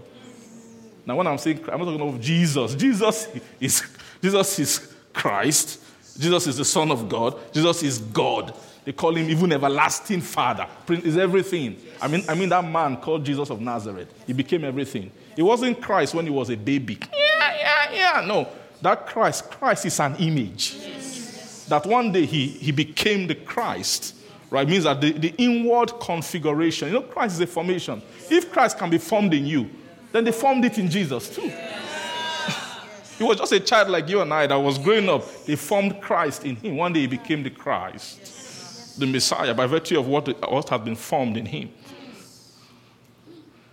Are you seeing that? So now, but we're not talking about the formation of Christ. We're talking about what they want to, in that, that John chapter 14, that in that day you will know that I am in my, I'm in my Father my Father in me, I in you, you in me, is actually a is a is, is actually a mystery of bringing entities that can never cross paths. The one the, the place man has fallen into, you will never jump God by mistake on the road because the world where you live in, are you getting me? Is not anywhere near to his own place. But this is that John chapter 14 is the, is the mystery. In my father's house. You must believe in God. Believe also in me. You have, believe, you have to believe in me because don't stay with your belief of God because you will never jam him. You won't jam him. So come and also, I'm a provision of some sort. Now, there are things, there are operations in me that can do something very awesome for you if you can believe in me. Why? Because in my father's house, there are many mansions there. If it were not so, I would have told you, but I'm going there to prepare, say, place. Place, place for you. Then, when the place is prepared, I will then come to you again. And now, I won't come and tell you, okay, there's a place, so start going there. If I say start going there, you have no clue. Where do you start from? Because all I've seen, I'm falling short of the glory of God. There's nothing about man and God that exists in the same sentence or paragraph. So you can't even go. If I say there's a place for you, go, you can't go. But rather, I must come to you. But when I'm coming to you, it's for a kind of mystery. It's for the mystery of I in my Father, as I'm inside of Him, and my Father is in me. I have to now find a way to now be in you. What verse is that? I in my Father I, my Father, my Father in me. Let's see that. In that day you shall know that I am in my Father, and then you see you in me, and then what? I in you. So I am in my Father. But the goal is to bring you into my Father. So what I must do is that I must what? Be, you must be in me, and I in you. Now, if you are in me and in my Father, then you will be in my Father. Are you seeing? That's why you have to believe. So you know, that's what he was saying that I go to prepare a place for you, but how will I now fulfill it, you getting there? I will come again and receive you unto myself. So that where I am, which is in my Father, there you may be also. So, so all you should just begin to see is this transaction. Leave your body first. Leave going to heaven. Leave dying. All those things. Just think about your soul alone, and just begin to see the transaction they want to do. Shifting of images. God has His image. You have your own fallen image, which you've inherited from Satan. Then they now made another man, Jesus, and wrought an image in him, which is the image of his own father inside of him. And he now said, Okay, I am my, I, I've finished. You see, arriving at that place where my father is, I did the job for you. As a man like you, I grew up. I was able to resist all the images in the world. I was able to receive all that my father, and I could say, all that my father had are mine. And you get to that John chapter 16. And I was able to, to inherit everything, everything, everything that the Father had. Well, by inheritance. Are you get what I'm saying? That God, who at several times in diverse manners spoke to the prophets by the fathers, and in these last days spoken to us by his Son. Hallelujah. What kind of speaking? Who being the brightness of his glory, the express image of his person. The brightness. He has become the express image. He said, being made so much better than the angels, as he had by inheritance obtained a more. To which of the angels did he say at any time, Sit at my right hand? But to the Son he said, Thy throne, O God, is forever. The scepter of thy kingdom the scepter of righteousness. For you love righteousness and you hated. Therefore, God, even like God, has anointed you with the oil of gladness above. Now, you seen that, that, that being called Jesus. You know, we see, when, we, when you hear Jesus, we think the man walking, doing miracles. No. When, from now on, that's, what, that's how we know if you believe in him. You see, this believing is when you hear Jesus, what do you see? Do you see the guy who, after doing miracles and everything, it was time to go? He, he said, I have many things to say to you, but you cannot bear them. Means that all the miracles he did, everything he said, you haven't received anything from me. So don't see that one. But when you hear Jesus, who should you see? See the Hebrews chapter 1 being, who became the brightness of his glory and the express image of his person, who inherited everything that his father had, who had by inheritance obtained a more excellent name than the angels. Say, when he bringeth in the first begotten into the world, based on what I say, you know, that world there is not talking about this world. It's a world where angels stand. the sea is talking about the heavenly world. And when he bringeth in the first begotten, he said, Let all the angels worship him. They saw a man who has, who has become the brightness of God's glory. They look at Elohim, they look at him. They, say, they are not different in any way. This is an, they said this is an express image of his person. The very Son of God, who came by water, not by water only, but by blood also.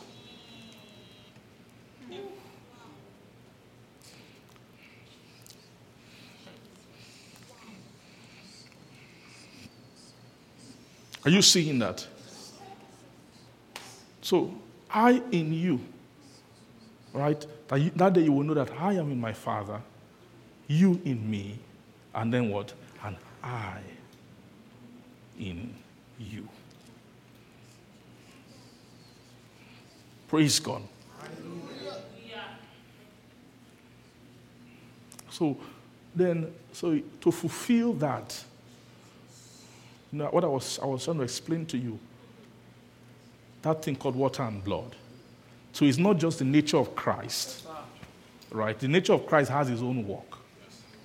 So, in, in clear, clearly, through the scripture, you will understand that the image of Christ is the water of God.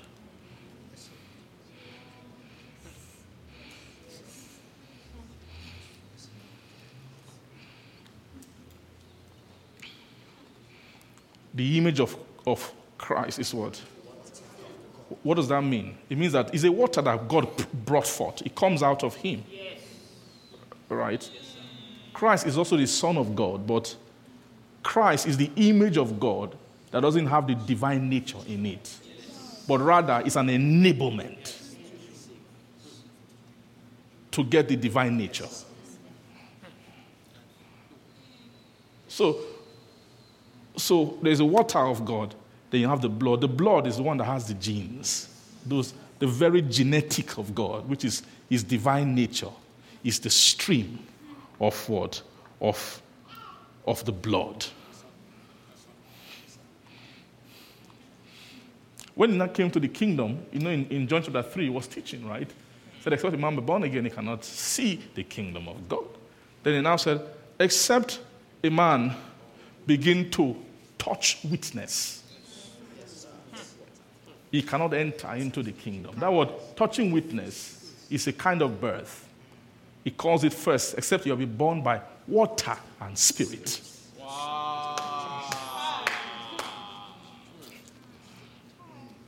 Are you seeing that? It's the, so it's very clear that water and spirit is the witness for entrance. Right? That for someone to have entrance into the kingdom of God, he must have something must have flowed to him. There must have been a flow to that soul. Is the flow of the water, which is part of the uh, of the coming of the Son. But and the Spirit, because it's the Spirit that beareth witness. So you have to be born of water and of the Spirit. Hmm. But you can now also deduce that if there's water and spirit, there must be blood and spirit. Which an, will be another birth within. As you are journeying, there will be a time that now you've, you've partaken of the water, but it came not by water only, but it came by what? By blood as well. So the water is actually a, is a type of, is a, is a type of doctrine, right? Is a, do, is, a, is a spiritual doctrine that prepares the soul for the, a, a, a more spiritual doctrine that includes the divine nature of God. Do you understand that? Yeah. So when they are ministering the water to you, why, why are they ministering the water to you? They are ministering the water for you to keep water. Then, when you've accumulated waters, they will now say, You have plenty water. We can now begin to let the blood flow to minister the blood to you. Right? Then you will now, after a while, you will now become a keeper of blood. Two. Do you understand? so, you become a keeper of water, you become a keeper of blood. And when they, they are saying water and blood, they are talking about them, about in terms of the witness. And that for witness means ministry or flow. How beautiful are, are, are the feet of them that bear what? Good tidings. That's the first. Good tidings is the water. And that water will publish peace. Tidings. I say, say tidings. Why, why are they, why they, what is the meaning of tidings? Talking about tide. Have you heard of the word tide before? The tides. Is the, is the, the word tide, you can't separate the word tiding from water. Flow of water. Is the flow of doctrine.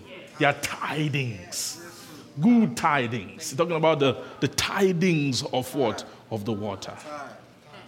So those tidings is the, is the, the flow of the streams of God. Are you getting me? So there is what you call the good tidings. The good tidings is the water of God. The good tidings is what? The water. So, is that, is there, is, so it means that there are two tides, two, or two tidings, two main calibration of tidings in the Bible. There is the, what we call the good tidings, which is the water of God, which is the doctrine of Christ. So how beautiful upon the mountain are the feet of them that bring good tidings, that will publish peace. So there is the, there is the, the tiding. The purpose of every tiding is, for, is to publish. Do you understand? The, the purpose of every tithing is to do what? Is to publish. The, the reason for why you, why you collect water in your vessel is so that the water can be published in you. The, the publishing is the writing on your heart. Right? That publishing is what? Is the, is the writing. That writing is the writing on the tablets of your heart that makes it your own. Do you get what I'm saying? But it's so so but to for before the water, I'm using a lot of spiritual symbolism to teach the world, and the Holy Ghost is bringing it. Amen. Um, is to is to, to put in you some kind of attitude the way you approach these things. Praise God. So water. Imagine you hold water. Then when you let the water stay for some time, when you check, you see the water has written something. That's the way I'm t- t- teaching the language of the soul, how God comes to you. It's in, when, you are, when you are carrying that water, you don't know what's happening. There's a reaction that that water is doing inside of you. You are just holding water. But you don't know, you don't know the water is, is, is publishing something. There should be a, your, your soul should be a publishing house where some where, where things are being published. Because we know that, of course, when it comes to the ministry of the New Testament, your your your, your tablet, your, your heart is a tablet. It's a written not with ink, but it's with the Spirit. So the Spirit that beareth witness is the one who uses waters and blood to write upon the what? The tablet of the heart. That's the ministry of the New Testament. If you immerse your heart in water, that's the entire picture of Genesis chapter 1 that they were explaining. There was the earth immersed in water, then the Spirit was upon the face of the deep.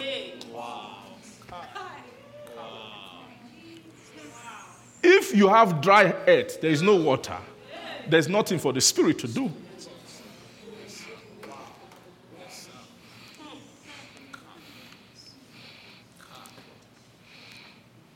Remember, and the purpose of the Spirit is to, is to bring formation. It was without form and void. Right? It's to bring formation. It's for formation by writing. Or is that process is called publishing. Right? So the, the publisher is the Spirit, but the, the Spirit must use the tidings that the heart is, in, uh, is being submerged in. That's what he uses for, for writing.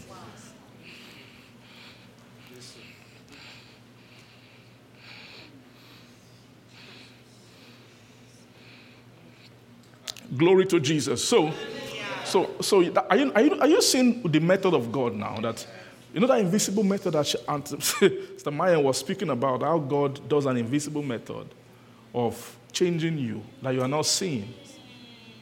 It's like you're waiting for God to appear. Choose me now, let's go. Versus God said, No, I won't do that. I won't do that. I won't do it that way. Rather, I will allow beautiful feet to come your way that can bring tidings, waters to flood your soul with waters. There's something about why did God make his coming liquid? Have you ever counted water one by one before? If you are trying to count the revelation, you will miss it. When you carry water with your hand, what do you see? You won't see anything. So, so it's very clear that tidings are not property of your conscious mind. They are not, they are not the destination of tidings is not your conscious mind that you pick one one. Should I this? Should I that? What would Jesus do? Back, back, back, back, back. I assume Jesus will do this. That's not so you can't change like that, man. Before you think, what would J, G, G, G, the spirits that are troubling you, they've done a million things. They are, are you getting what I'm saying? Have you ever, have have you ever seen how swift darkness moves the heart?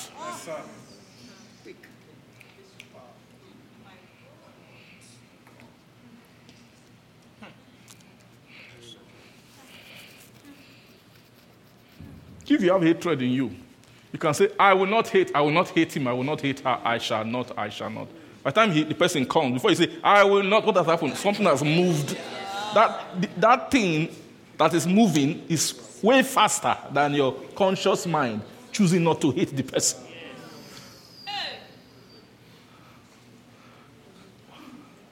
Do you understand what I'm saying? I'm talking about what are the, when you talk about how is your life with God playing out? All the time when you choose your own way, where God, when and you put God on the, in the back seat, you do that a lot of times, even when you've decided that today I'm going to follow God. Yes, sir. And before 10 a.m., you have done like 10 things that God was not involved in. It means that what is pushing your life is faster than your conscious mind. We're talking about spiritual formation. Nature will always be faster than thought. Yes, sir. You will now find out that after all you've decided to do, all your- resolution and everything you plan to do, after everything, you end up doing who you are. Do you understand? to, to show you the, the, what God is trying to solve. So that's why that's where religion fails. All the religions of the world to try and change your conduct and everything. You, you just need the right situation to expose you. That man that conduct has been hiding is still inside there. You need the right situation to he, where he will rear up his head. That nature is swift, is fast. Do you understand me? So, so the way God deals with such things, God must bring something that is that is also quick and powerful, sharper than any two-edged sword. When you see the sword of the word of God in the spirit, demons, spirits, you see spirituality, spirit, principalities and power, might, eh, dominion, then you see all those wicked spirits. Spiritual wickedness in high places, seraphims that fell, and Satan that fell. Two. One of their greatest problem that they always take high. When they see this, the quick sword moving, say, is there any day we can be as quick as that thing? Oh. I'm describing the sword of God. The word of God is quick and powerful. No, and not just its quickness, its sharpness. Sharper than it. He said, any two-edged sword. There's no, there is no sword that is as sharp as that sword. Nothing is as quick as it. Do you know that is a, if, you, if you check how they write in your heart, is the Holy Ghost using a sword? It's actually is a, is a sword that he's using to write. I, that sword, the, the, the, the, the, the, publishing of his word in your heart, there's a depth at which that thing will go. Do you know what I mean? The, the depth, you know, the, the deeper the inscription, the harder it is to clean. Do you know that? Do you know the, the, the sharper the spirit, the more difficult it is to erase what they've written. If a principality writes something, it will not be as deep as if a spiritual wickedness writes it. Or if then Lucifer himself writes on the heart of a man, like he wrote on the heart of the beast, it's very hard. There are some things that if he writes, hey, it's too, it's too deep. You, you will try and clean and clean. You can spend forever cleaning. Oh, such beings, they will now, they have to carry them. I'm so sorry. It's, only you now, you've now had a part in the lake of fire because you've allowed the spirit to write in you deeper than Do you understand? That's why they said that for so there remaineth no more sacrifice. What is the sacrifice? The sacrifice is the, is the, is, uh, is the cleansing reagent. It's sacrifice that they use, which the blood of sacrifice that they use to erase writing on the heart. Yes, sir. Yes, sir. Uh, Do you know that? Yes, sir. that is the that's one of the, the purpose of the blood of Jesus. Say blood. Blood of Jesus. Say blood. Blood. The purpose of blood. Blood and water. What they used to write, they can also use to erase.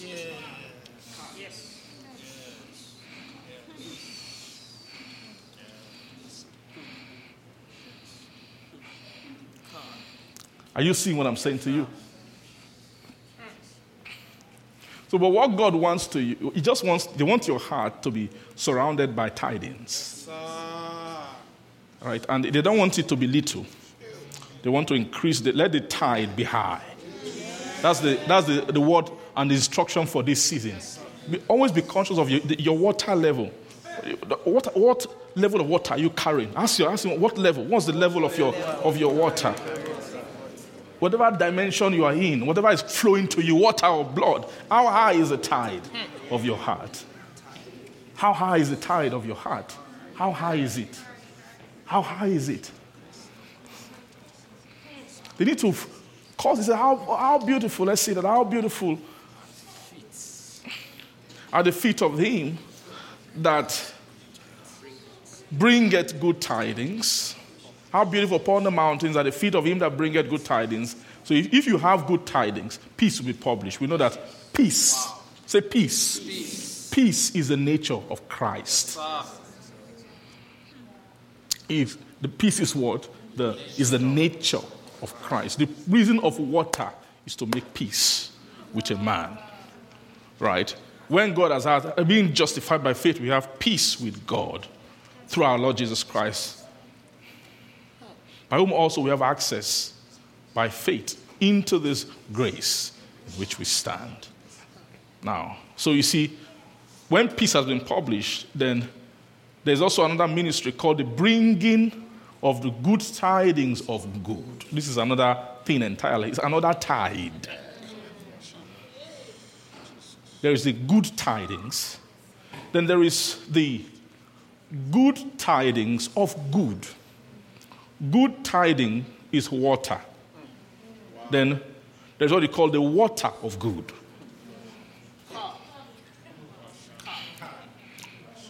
Amen. Now, it also that good are in levels. Jesus taught this good thing. They asked, Good master, hey, hey, I'm not good, only God is good. But was he bad? Is that, what, is that what he was trying to say that he's bad? He's also good. There's a, a, a, you know, Jesus was just teaching, it was for scripture. Jesus was just demonstrating his for so that that thing can be in the scripture somewhere.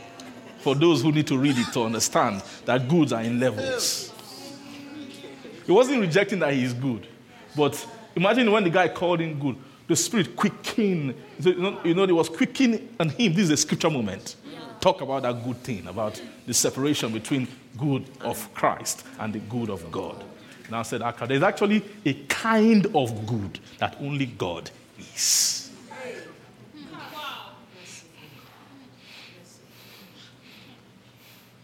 Do you see that? So there is good tidings. Christ is good, but there is now what you call the good tidings or the water of good. So it's very clear the water of good is blood. It has a higher goodness. That so means that blood is better than water. Blood is better because water, blood has the, the seed, the genes of what? The divine nature. Let's see in that in John chapter 1, you see that those who, as many as received him, to them gave him power to become what? The sons of God. Even to them that what believed on his name, which are born, verse 13, not of blood. Now, which blood is this one? This is talking about your own blood or of the will of flesh. So it's very clear that if they say not of blood, nor of the will of flesh, nor of the will of man, it means that, but, but of God. It means that the blood that they say not of is the blood that is not the blood of God. If they say it's but of God. So, really, to be honest with you, what blood came? Because every man has water, but every man also has stain of blood. What the blood of, of God will come to do is to deal with the, the blood that you have. Which is, when I say blood, I'm talking about the genes of your soul. That is not God's genes. Not of blood, nor of the will of flesh, nor of the will of man, but what? Of God. But of God. Right? Being born again. By what? Not of corruptible, but of incorruptible. By the word of God. 1 Peter 1, verse 23. Which liveth and abideth forever. Being born again, not of corruptible seed, but of incorruptible, by the word of God, which liveth. So when he say not, was it but of God, he's talking about being born of the word of God, which what liveth and what and abideth forever. Praise Jesus. Thank you, Father. We're out of time, but let's quickly just see that First John, sorry, John 14, as we round up, um, just to, to land here. Glory to Jesus. So, verse 20 says that, and that at that day ye shall know that I am in my Father and ye in me, and I in you. Verse 21 says, He that hath my commandments, and then what? Keepeth them. He it is that loveth me. And he that loveth me shall be loved of my Father, and I will love him, and then will manifest myself to him. Praise God.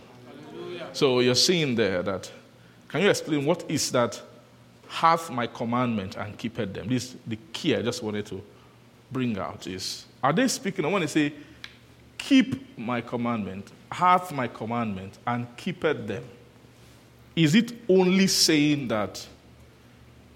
Uh, first of all, what are these commandments? And is it saying, hey, get up today, send that money to that person? And can God say that? Yes, God can wake you up and say, somebody needs money, give it to them, of course. Why not? In fact, God doesn't introduce the Holy Ghost most that talks that way most of the time. Just and the Holy Ghost leads you in your in life. You know, you apply, what job should you apply to? What should what should you work? What school program should you should you do a master? Normal stuff. You understand what I mean?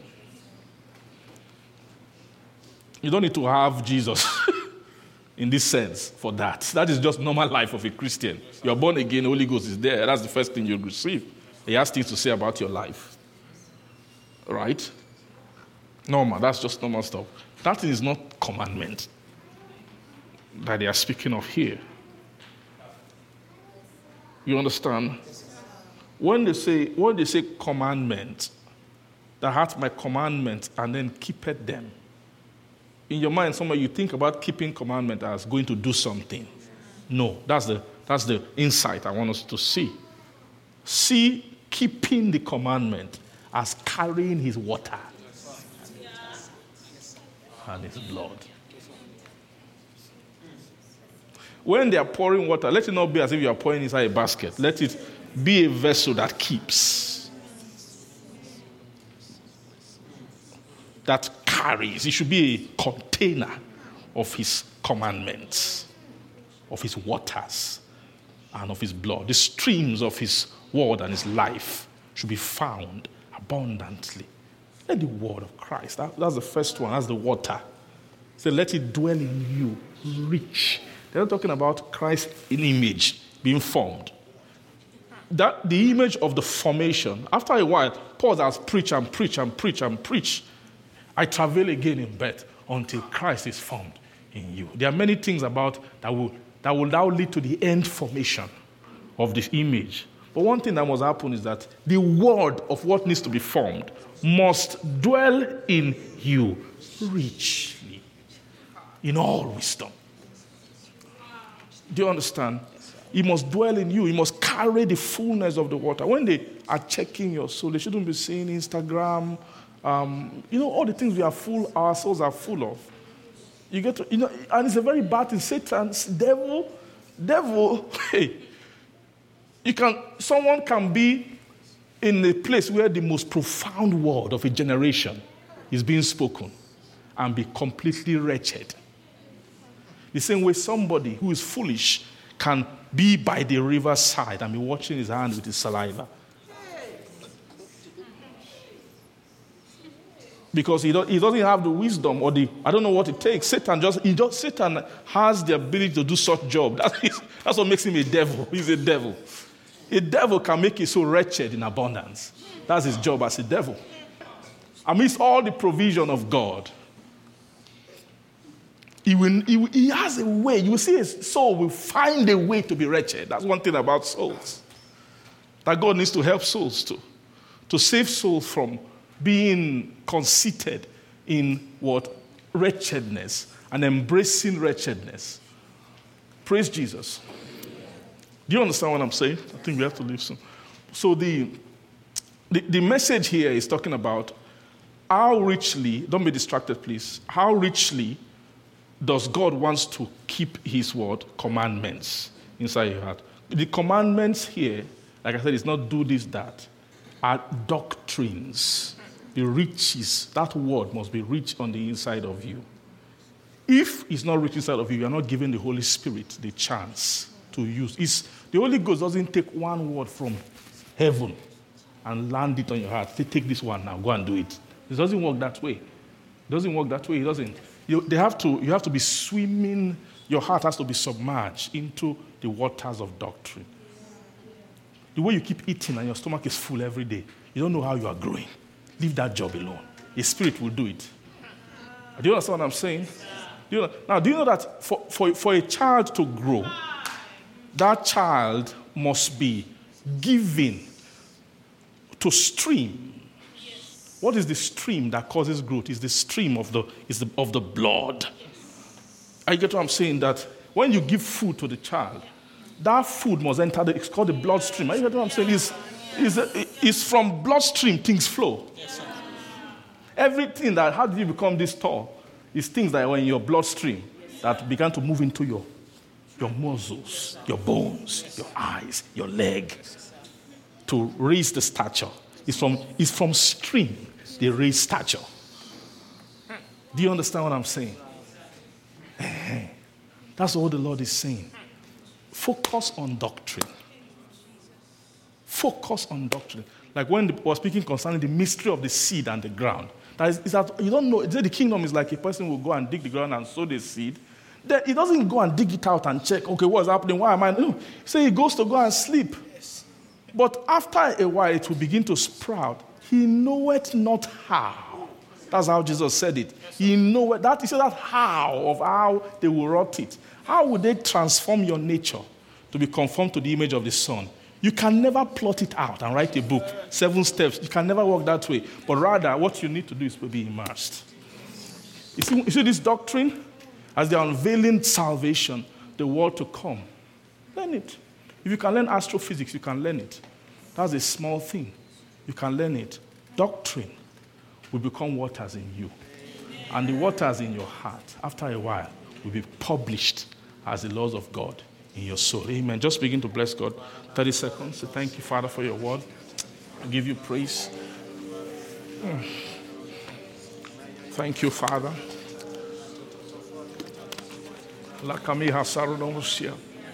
Glory to God.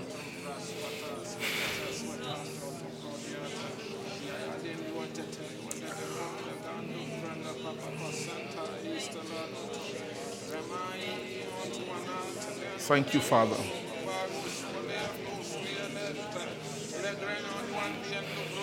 Thank you, Jesus. Amen. Our Father, we bless your name. We give you praise. Thank you for your word. We receive it help us to receive the wisdom of it. And you said your spirit to bring to our remembrance all that has been said to us. Now take it, minister it to us afresh, accurately. Thank you, Father. The seed, the fruit that should come out of this, Lord, will not be found wanting in any soul. Thank you, Lord Jesus. You know, this is the beginning. You will open up the doors even further and bring more clarity and understanding to our heart. Thank you, our God. We give you all the praise. In Jesus' name we pray. Amen. God bless you. Between the cherubim, shine forth. You dwells between the cherubim, shine forth. You dwells between the cherubim, shine forth.